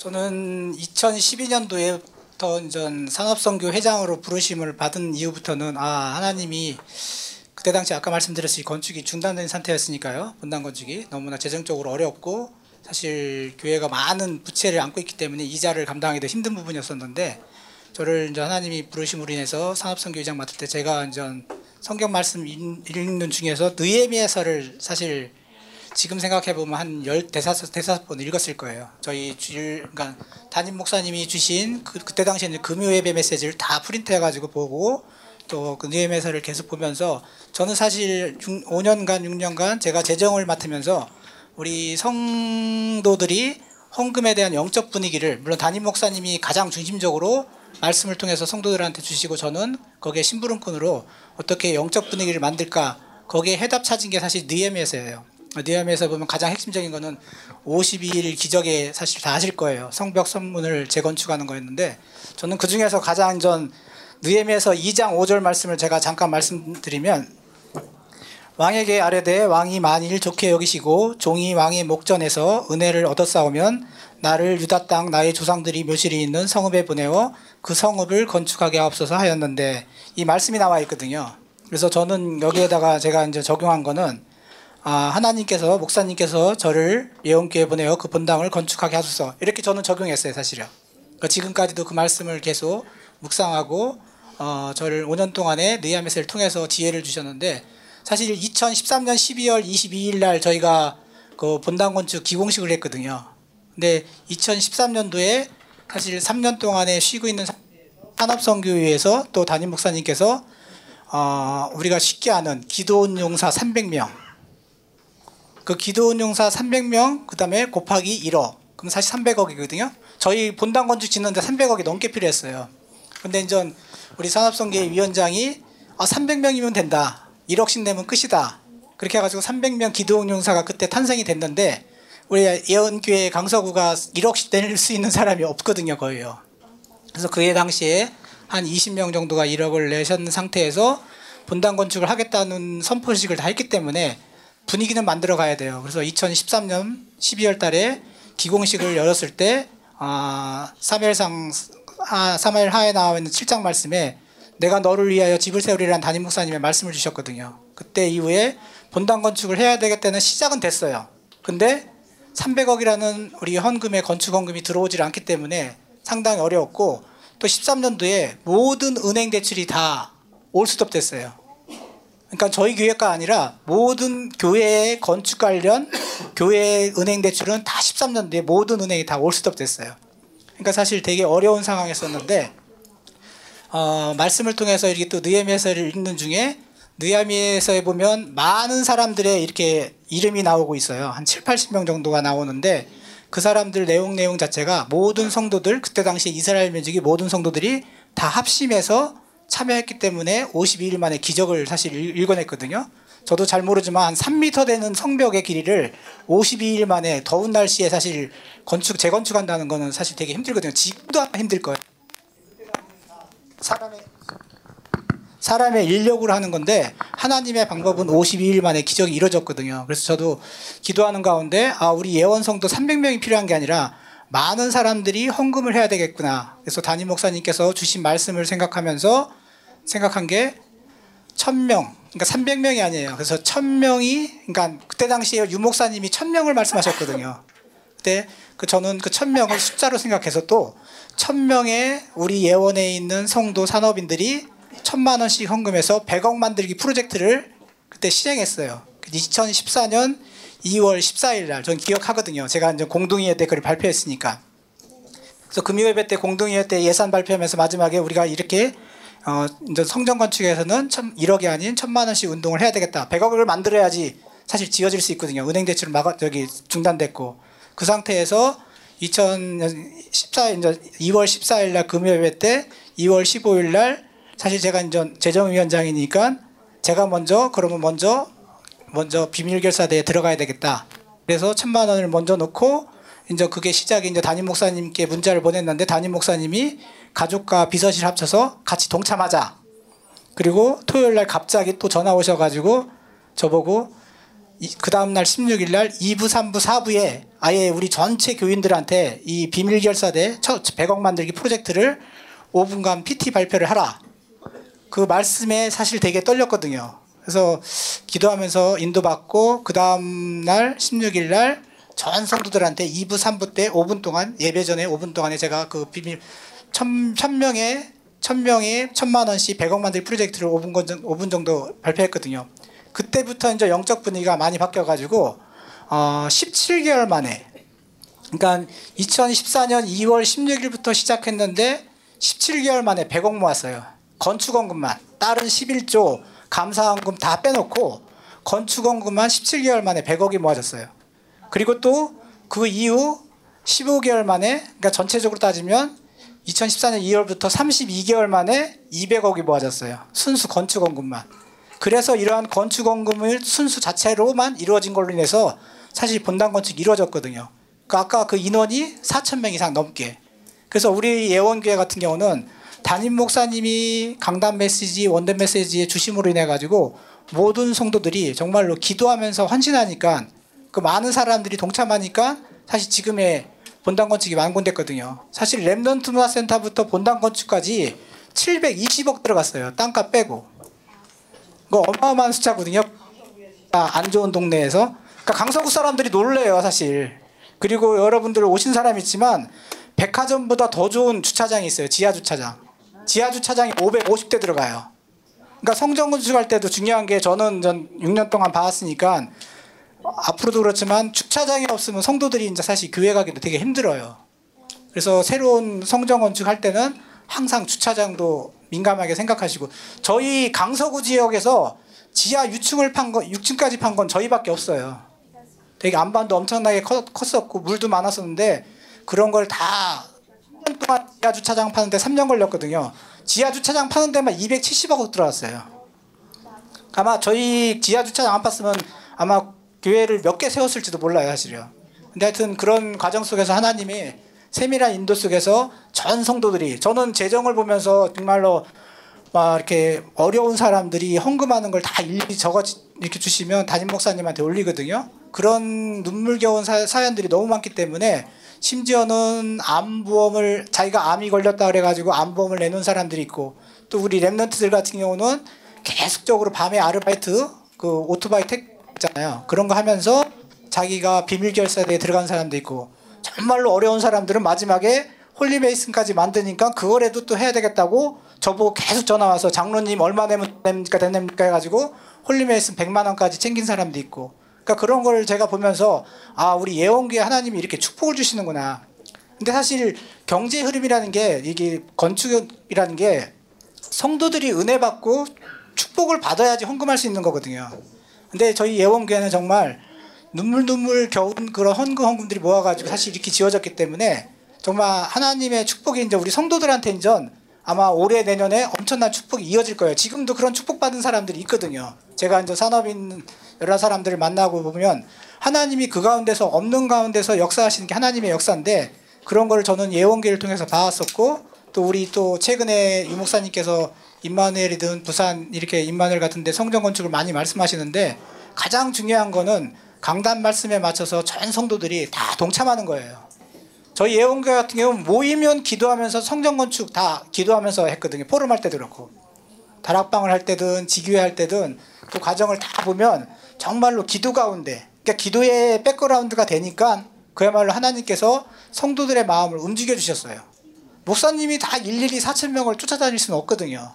근데 성도들의 마음을 여는 방법은 우리 중직자들이 먼저 솔선수범하고 또 거기에 맞춰서 영적인 분위기를 완전히 다 올인하게끔 만들게 되면 정말로 이 2014년 저희가 이제 2013년 12월에 시작해서 딱 만 4개월 4년 만에 작년 12월에 저희가 본당 입당 예배를 드렸거든요.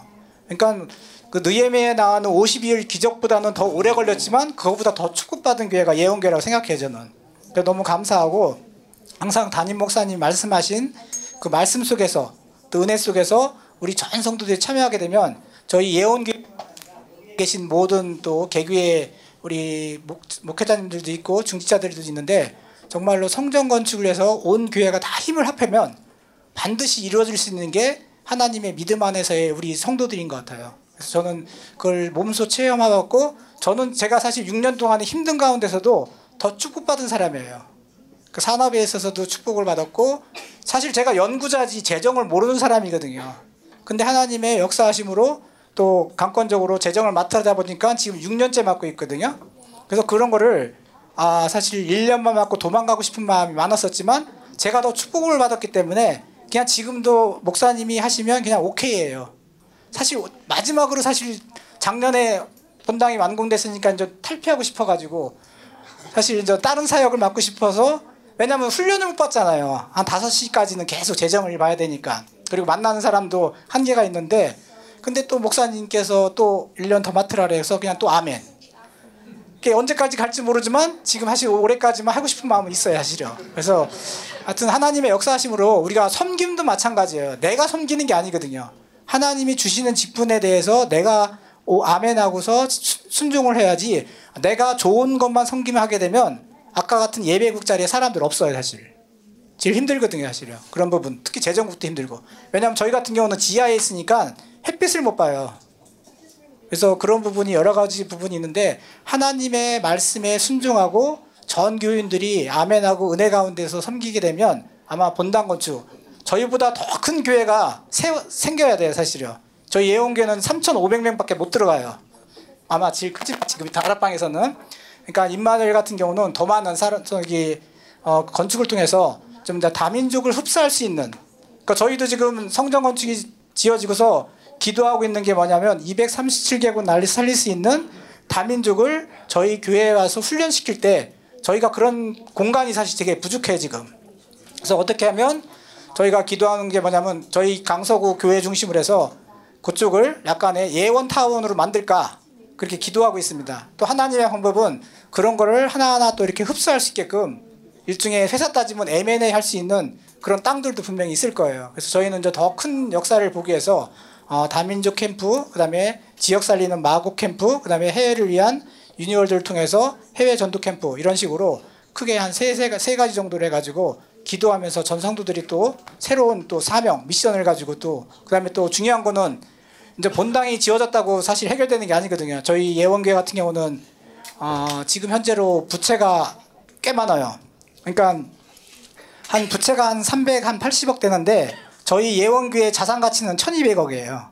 그러니까 건물하고 땅까지 다 합치면 교회 전체의 자산 가치는 한 1,200억 되는데 부채가 있어요. 그래서 부채 갚아져야지 사실 본당 헌당되거든요. 그래서 지금 저희는 본당 시대를 맞이해서 이제 우리 담임 목사님 비롯한 전 성도들이 본당 헌당을 위해서 기도하고 있습니다. 그래서 저희가 지금 잠정적으로 제가 이제 계획을 이제 그 공동회 때 말씀드렸는데 우리 예원교회가 작년에 30주년 됐거든요.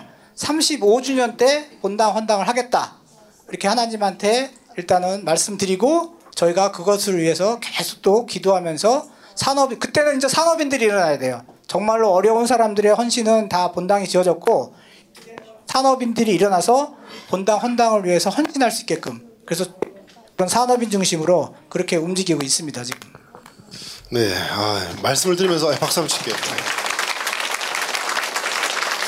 말씀을 들으면서 계속 저는 아멘 아멘 하고 있습니다. 어, 그 성령인도라는 게 그 내가 깨닫지 못하는 것까지 가르쳐주고 이끌어주시고 그리고 생각나게 한다라고 하셨는데 그것처럼 이 성령 건축에 대한 여러 가지 지혜를 주셔가지고 그리고 어, 하나님이 하시지 않으면 안 된다라는 걸 보여준 것 같아요. 특히나 어, 은행 대출을 막은 것. 그게 아마 예원교회만 그런 것이 아니고 이 교회가 성전 건축할 때 은행권에서 전 교회에다가 아마 그렇게 한 걸라고 생각이 듭니다. 그럼에도 불구하고 성전이 지어졌다라는 것은 어, 하나님이 하셨다라는 생각이 듭니다. 그래서 어, 흔히 우리 이런 얘기 많이 하지 않습니까?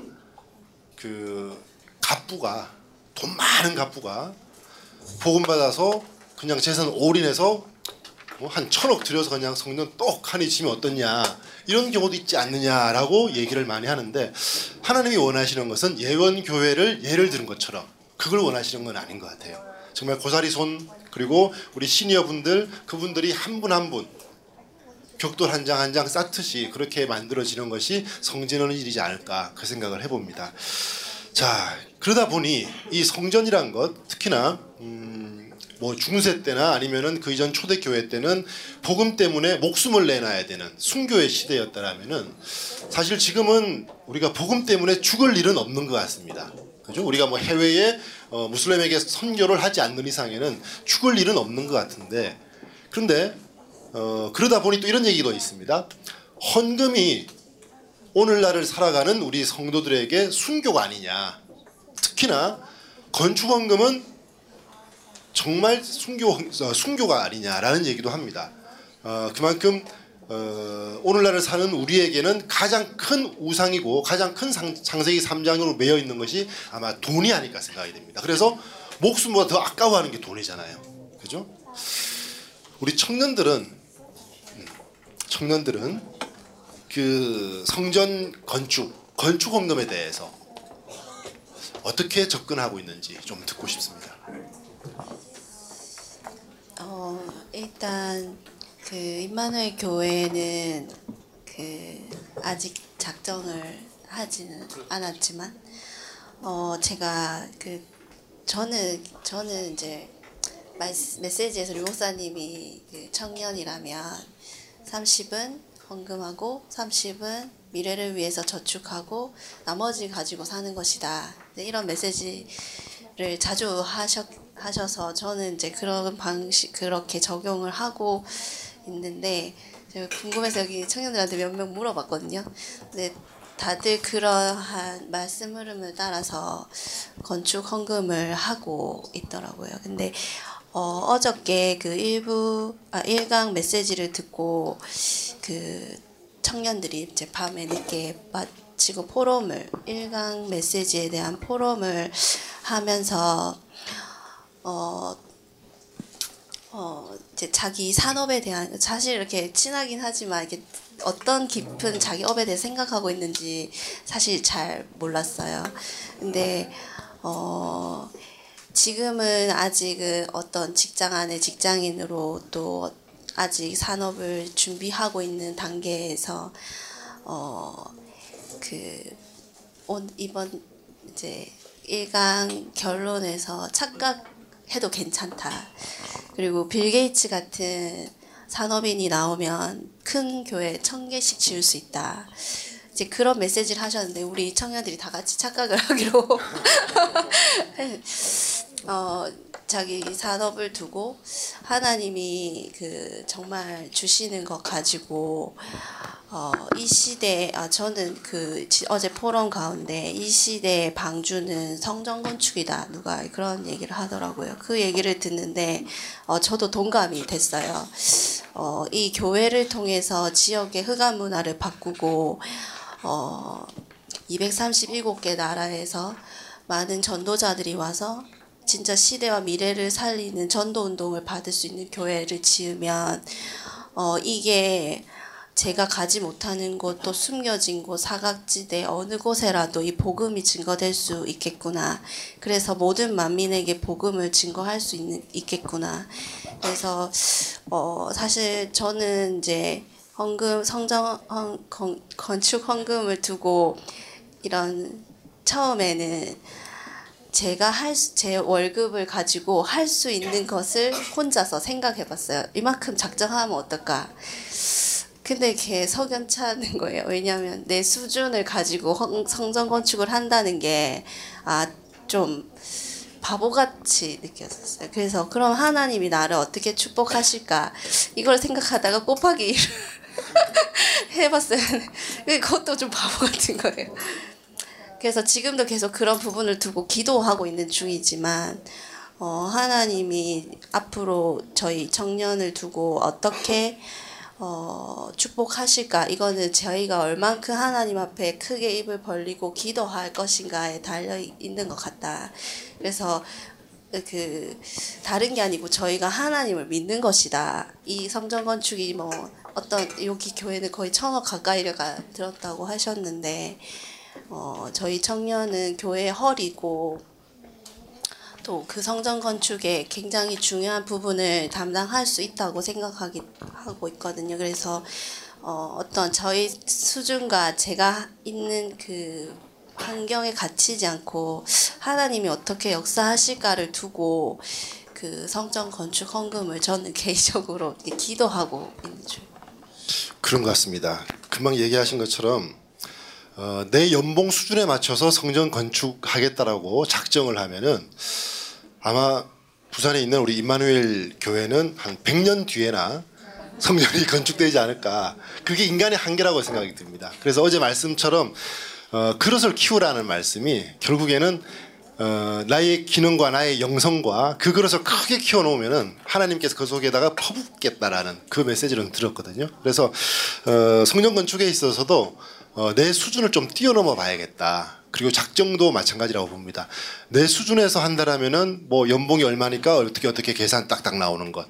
하나님이 원하시는 작정은 그 작정이 아닌 것 같아요. 그죠? 그리고 어, 우리가 흔한 농담처럼 얘기하는 거 건축원금이 순교다라고 얘기할 정도라면은 그냥 내 연봉에서 어떻게 어떻게 계산해서 한다라 정도라면은 굳이 순교라는 말을까지도 쓰겠는가라고도 생각을 해봅니다. 그래서 그런 의미로 한번 생각을 해봤고 그 다음에 이제 마지막 질문이 될 것 같습니다. 음, 우리가 메시지에서 그리고 기도에서 항상 나오는 게 237개 나라입니다. 어, 237개 나라가 어디 있는지를 한번 찾아봤어요. 그러니까 나라의 숫자를 기준하는 것도 참 많더라고요. 뭐 국제은행에서 하는 거, 유엔에서 하는 거, 어디에서 하는 게 따라서 나라의 개수도 상당히 많이 바뀌더라고요. 아무튼 우리 이제 237개 나라를 두고 얘기를 하고 있는데 어, 유 목사님께서 메시지 중에서 이런 말씀을 하셨습니다. 교회에다가 각 장로실을 만들어라. 그 다음에 교회에다가 각 렘런트 실을 만들어라. 이런 얘기를 했어요. 그러면은 예원교회 이성교 장로님만의 방이 있습니까? 재정국. 그러면 그런 재정국장이 아닌 다른 장로님 방이 없을 수도 있겠다. 그죠? 예. 그러면 과연 그 말씀은 현실과 너무 동떨어지지 않느냐. 그죠? 그래서 저는 어떤 생각도 해봤냐면은 어, 예전에 지금은 아닙니다만 한 10여 년 전에 어, 싸이월드라는 게 있었습니다. 아 제가 옛날 세대라는 게 다들 통이 나는데 싸이월드라는 게 있었어요. 그거조차도 모르는 분들이 많이 계시네 보니까 예 얼굴이 상당히 많이 굳어 있습니다. 어 그게 처음 나왔을 때 도토리를 주고 받고 이러면서 막 분양을 했었거든요. 기억나시나요? 예 그거가 저는 생각이 딱 떠올랐어요. 아 이게 사이버 형태의 어떤 교회를 지어서 그 속에서 어, 각 장로님들 방을 만들고 그 속에서 전도와 선교를 할 수 있는 사이버상의 교회도 같은 맥락이지 않을까 뭐 그런 생각도 많이 해봤습니다. 왜 이런 생각까지 해봤냐면은 237개 나라를 품기에는 대한민국에 살고 있는 나의 그릇이 너무 미천이 다 보이더란 얘기예요. 그래서 행여나 237개 나라라는 것이 단순한 구호가 되지 않나 라는 염려에서 그런 생각도 한번 해봤습니다. 기도하면서 자 그러면은 우리 패널 분들께서 가지고 있는 그 237개 나라를 품을 수 있는 성전은 과연 어떤 것인가? 그 말씀을 한 마디씩 하고 전체 포- 포럼을 마감하도록 하겠습니다. 먼저 장로님께서 해주십시오. 어, 가장 중요한 거는 기도가 가장 237개국을 돌 수 있는 뭐 사실 나라를 다 읊을 수는 없고 5대양 6대주를 6대주를 향해서 우리가 기도하면 되는 것 같고요. 가장 중요한 237개국 저희 예원교회 같은 경우는 다시 다민족을 많이 이제 흡수하려고 어, 여러 가지 지금 준비도 하고 있고 지금 사실 선교관도 새롭게 약간 리모델링 하고 있거든요. 또 많은 사람들 모시고 지어졌기 때문에 많은 사람들 오시게끔 만드는 건데 일단 숙소가 사실 되게 부족해요. 저희 같은 경우는. 그래서 숙소를 어떻게 해결할 수 있는가 해서 또 새롭게 좀 기도하는 것도 있기 때문에 어, 교회 차원에서는 237개를 품을 수 있는 특히 한국에 와 있는 다민족들을 어떻게 여기서 교육시킬 수, 교육시켜서 훈련시켜서 다시 파송할 수 있는 그런 부분이고 저희 선교국에서 여러 가지 많은 전략을 놓고 지금 또 해외에도 많은 또 우리 선교사님들 또 파송 협력하는 선교사님들이 있기 때문에요. 뭐 237개국은 다 못하더라도 우리 예언계가 품을 수 있는 사실 그래서 아까 말씀드린 본당 헌당이 지어지게 되면 사실 이자가 엄청나요 사실 매년 내는 게 그 이자만 해도 속된 말로 한 100명의 선교사들을 파송 후원해도 돼요. 그래서 저희는 빨리 조기에 본당 헌당을 해서 그 지금에 있는 이자 비용, 비용만이라도 사실 선교사님들하고 또 다민족을 여기서 훈련시키는 그런 걸 하게 되면 사실 뭐 1년에 100명씩은 저희가 커버할 수 있거든요. 헌당 이후에는. 그러면 100명에 10년이면 1000명을 할 수 있는 부분이 있기 때문에 사실 잘못하면 10년 동안에 이자 내게 되면 이자만 해도 100억이 되거든요. 그때 말로. 그러니까 역으로 계산하게 되면 그래서 우리 예원계 같은 경우는 본당 헌당을 통해서 이제 237개국을 사실적으로 품을 수 있게끔 기도만이 아니라 교육도 훈련도 시키고 또 파송도 해야 되고 선교사님들 여러 가지 후원도 해야 될 부분을 저희는 본당 헌당을 기점으로 여러 가지 시스템을 준비를 하고 있습니다. 네. 네, 저희 교회는요, 어, 지역의 교회가 많이 위기입니다. 교회에 주일학교가 없는 교회도 많이 있습니다. 그리고 지금 저희 세대에서 복음이 전달되지 않으면 어, 우리 후대들은 어, 무너질 수밖에 없습니다. 저희 교회는 237개 나라의 주일학교를 깨우고 세우는 모델적인 교회가 아, 저희의 비전입니다. 그래서 우리 Remnant들을 교회 다섯 가지 방향을 따라서 로드맵 다섯 가지를 따라 어, Remnant들이 전도자로 세워질 수 있도록 복음을 어, 전하는 전도자로 세워질 수 있도록 호남의 RUTC를 세우는 것이 예, 저희 어, 당면한 과제고요. 그 일을 두고 어, 건축에 필요한 경제보다도 더 먼저 오직 복음만을 위해서 복음에 의해서 복음을 위해서 전도할 수 있는 전도 제자를 키우는 것이 저희 어, 성전 건축의 의미이고요. 저부터도 그 지속할 제자로 결단 내리고 어, 전도 운동 그래서 전교인 캠프 생명 캠프를 진행하고 있습니다. 네, 좋습니다. 그다음에 마지막 예. 네, 저는 또 청년이기도 하니까요. 어, 저희 교회가 성전 건축을 하고 나면 성전 건축을 하는 그것 그 동안에 아까 장로님께서 말씀하신 것처럼 온 성도가 함께 이 성전 건축을 만, 이루는 것도 가장 중요하지만 사실은 제가 기도하다가 발견했던 것은 그 성전 건축 이후에 어, 이 전도 운동과 복음 운동이 선교가 Remnant 운동이 끊어지지 않도록 우리 청년은 지금 이때 어, 이 다섯 기초의 모델 수만 가지 전도 전략의 증인으로 서야 한다 이런 것을 좀 어, 기도 속에서 찾게 됐어요. 오늘 황태순 장로님이 삼기업 특강을 하실 때도 어, 아, 이 기도 제목이 지금 나의 청년의 때 성전 건축을 두고 헌금도 주, 해야 하겠지만 어, 지금이 아니면 이 전도 운동의 맛을 볼 수가 없겠다. 이런 좀 확신을 가지게 됐거든요. 그래서 어, 237개 나라에서 으, 사실 임마누엘 교회에 오게 되면 어, 복음의 역사를 보, 보기 위해서 삼, 지하 35평 교회도 가보고 그 역사를 훑어보는데 아, 우리가 그 역사를 기억하고 후대에게 남겨놓고 또 우리 교회의 진짜 가장 중요한 이 다섯 가지 기초에 우리 청년들이 모델이 되어서 앞으로 이 복음 운동을 끝까지 지속할 수 있도록 이 청년의 때의 그 복음 운동의 증인으로 섰으면 좋겠다 하는 그런 기도 제목이에요. 예, 좋습니다. 각자 어, 우리 장로님께서 그리고 권사님께서 그리고 청년이 어, 생각하는 237개 비전에 대해서 그리고 언약에 대해서 이제 말씀을 해주셨는데요. 어, 저는 이제 직업 특성상 여러 곳을 많이 다닙니다. 그리고 복음을 알고 난 다음에는 어, 교회를 많이 찾기도 합니다. 그 중에서 어, 공주에 가면은 100여 년 이상 된 교회가 있는데요. 음, 감리교회에서 세운 교회인데 공주 제일교회인가 이름이 아마 그럴 겁니다. 그 교회에서 문화재로 등록이 됐어요. 근대 역사 유물로 해서 근대 유물로 등록이 됐는데 어, 교회가 등록 문화재로 등록된 것은 어, 정상적으로 등록된 것은 그게 최초라고 합니다. 그 나머지는 이제 준하는 형태의 이제 문화재급이고 여기는 됐는데 어, 거기서 이제 박물관을 만들어서 어, 박물관을 만들어서 이제 오픈을 했는데요. 그 박물관 안에 뭐가 전시가 되어 있냐면은 음, 시멘트 포대가 전시되어 있습니다. 시멘트 포대. 네. 그러니까 그 박물관이 되어 있는 그 성전, 그 교회를 지을 당시에 사용했던 시멘트 포대가 아주 멋지게 조명을 탁 받으면서 이 유물 케이스 안에 탁 들어 있습니다. 저는 생각해 봤습니다.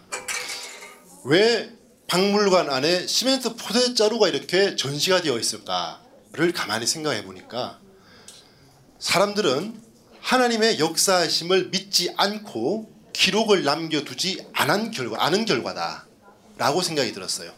그래서 하다못해 시멘트 포대 하나 주워와가지고 거기다 전시해놨습니다.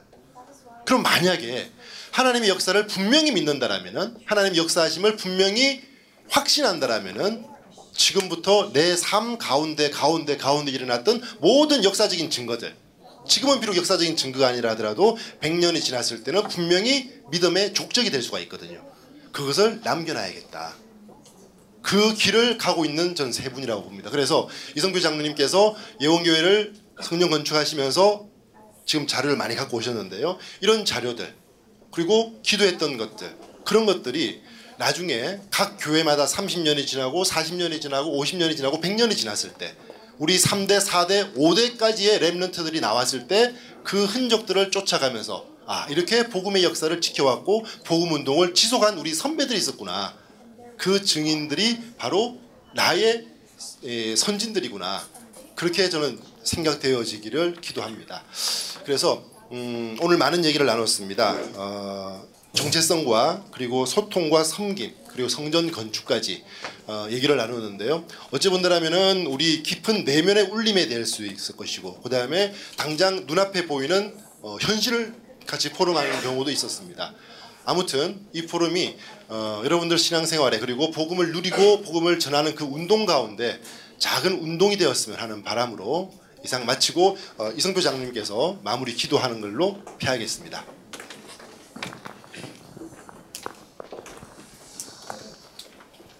사랑의 하나님께 감사 찬양과 영광을 드립니다. 주는 그리스도시여 살아계신 하나님의 아들이심을 고백하는 베드로의 고백처럼 반석 위에 교회가 세워지게 하심을 감사드립니다. 우리에게 참된 복음을 허락해 주시고 오직 전도와 선교만을 바라볼 수 있도록 인도해 주심을 또한 감사드립니다. 귀한 현장에서 하나님과 동행하는 축복을 누릴 수 있도록 인도하심에 감사를 드립니다. 우리 산업인들이 무엇보다 복음으로 완벽할 수 있도록 주님 인도하여 주시고 정말 우리의 손이 행한 일이 견고하게 될 수 있는 귀한 한 해가 될 수 있도록 주님 축복하여 주시옵소서. 아버지 하나님 각 교회마다 하나님만 알고 예수님만 알 수 있는 귀한 기쁨의 한 해가 될 수 있도록 주님 축복해 주시며 무엇보다 우리 랩런트부터 시니어 이르기까지 전 교- 개교회마다 하나님과 동행할 수 있는 귀한 축복과 원리스의 축복을 드릴 수 있도록 주님 인도하여 주시옵소서. 아버지 하나님 오늘 이 시간에 우리 산업인들이 모였습니다. 정말 우리 산업인들이 다이처럼 영성과 전문성을 이루어 하나님 마음의 합한 자로서 귀하게 쓰임 받을 수 있도록 주님 축복하여 주시옵소서. 정말 이삭이 누렸던 30배, 60배, 100배의 축복을 누릴 수 있도록 주님 인도해 주시며 무엇보다 복음 경제를 통해서 하나님의 일을 위해서 교회를 위해서 목사님을 기쁘게 할 수 있는 우리 산업인들이 될 수 있도록 주님 인도하여 주시옵소서. 이번 세계 산업인 대회를 통해서 우리가 알고자 하는 하나님의 동행하는 참된 기쁨을 누릴 수 있도록 인도해 주시고 무엇보다 전 세계를 품을 수 있고 전 경제를 품을 수 있는 귀한 우리 산업인 될 수 있도록 주님 인도하여 주시옵소서. 가는 곳마다 선두로 행하시는 여호와 하나님만 바라볼 수 있도록 주님 축복하여 주시옵소서. 오늘 이 포럼을 통해서 우리가 알지 못하는 은밀한 비밀 속에서도 또한 귀한 성전 건축에 대한 응답을 누릴 수 있는 교회가 있다면 하나님 그 교회를 축복해 주시고 전 성도들이 원리스 되어서 기도와 헌신의 물결이 일어날 수 있도록 주님 인도하여 주시옵소서. 이 모든 말씀 우리를 보내시는 예수 그리스도 이름으로 감사하기 드립나이다.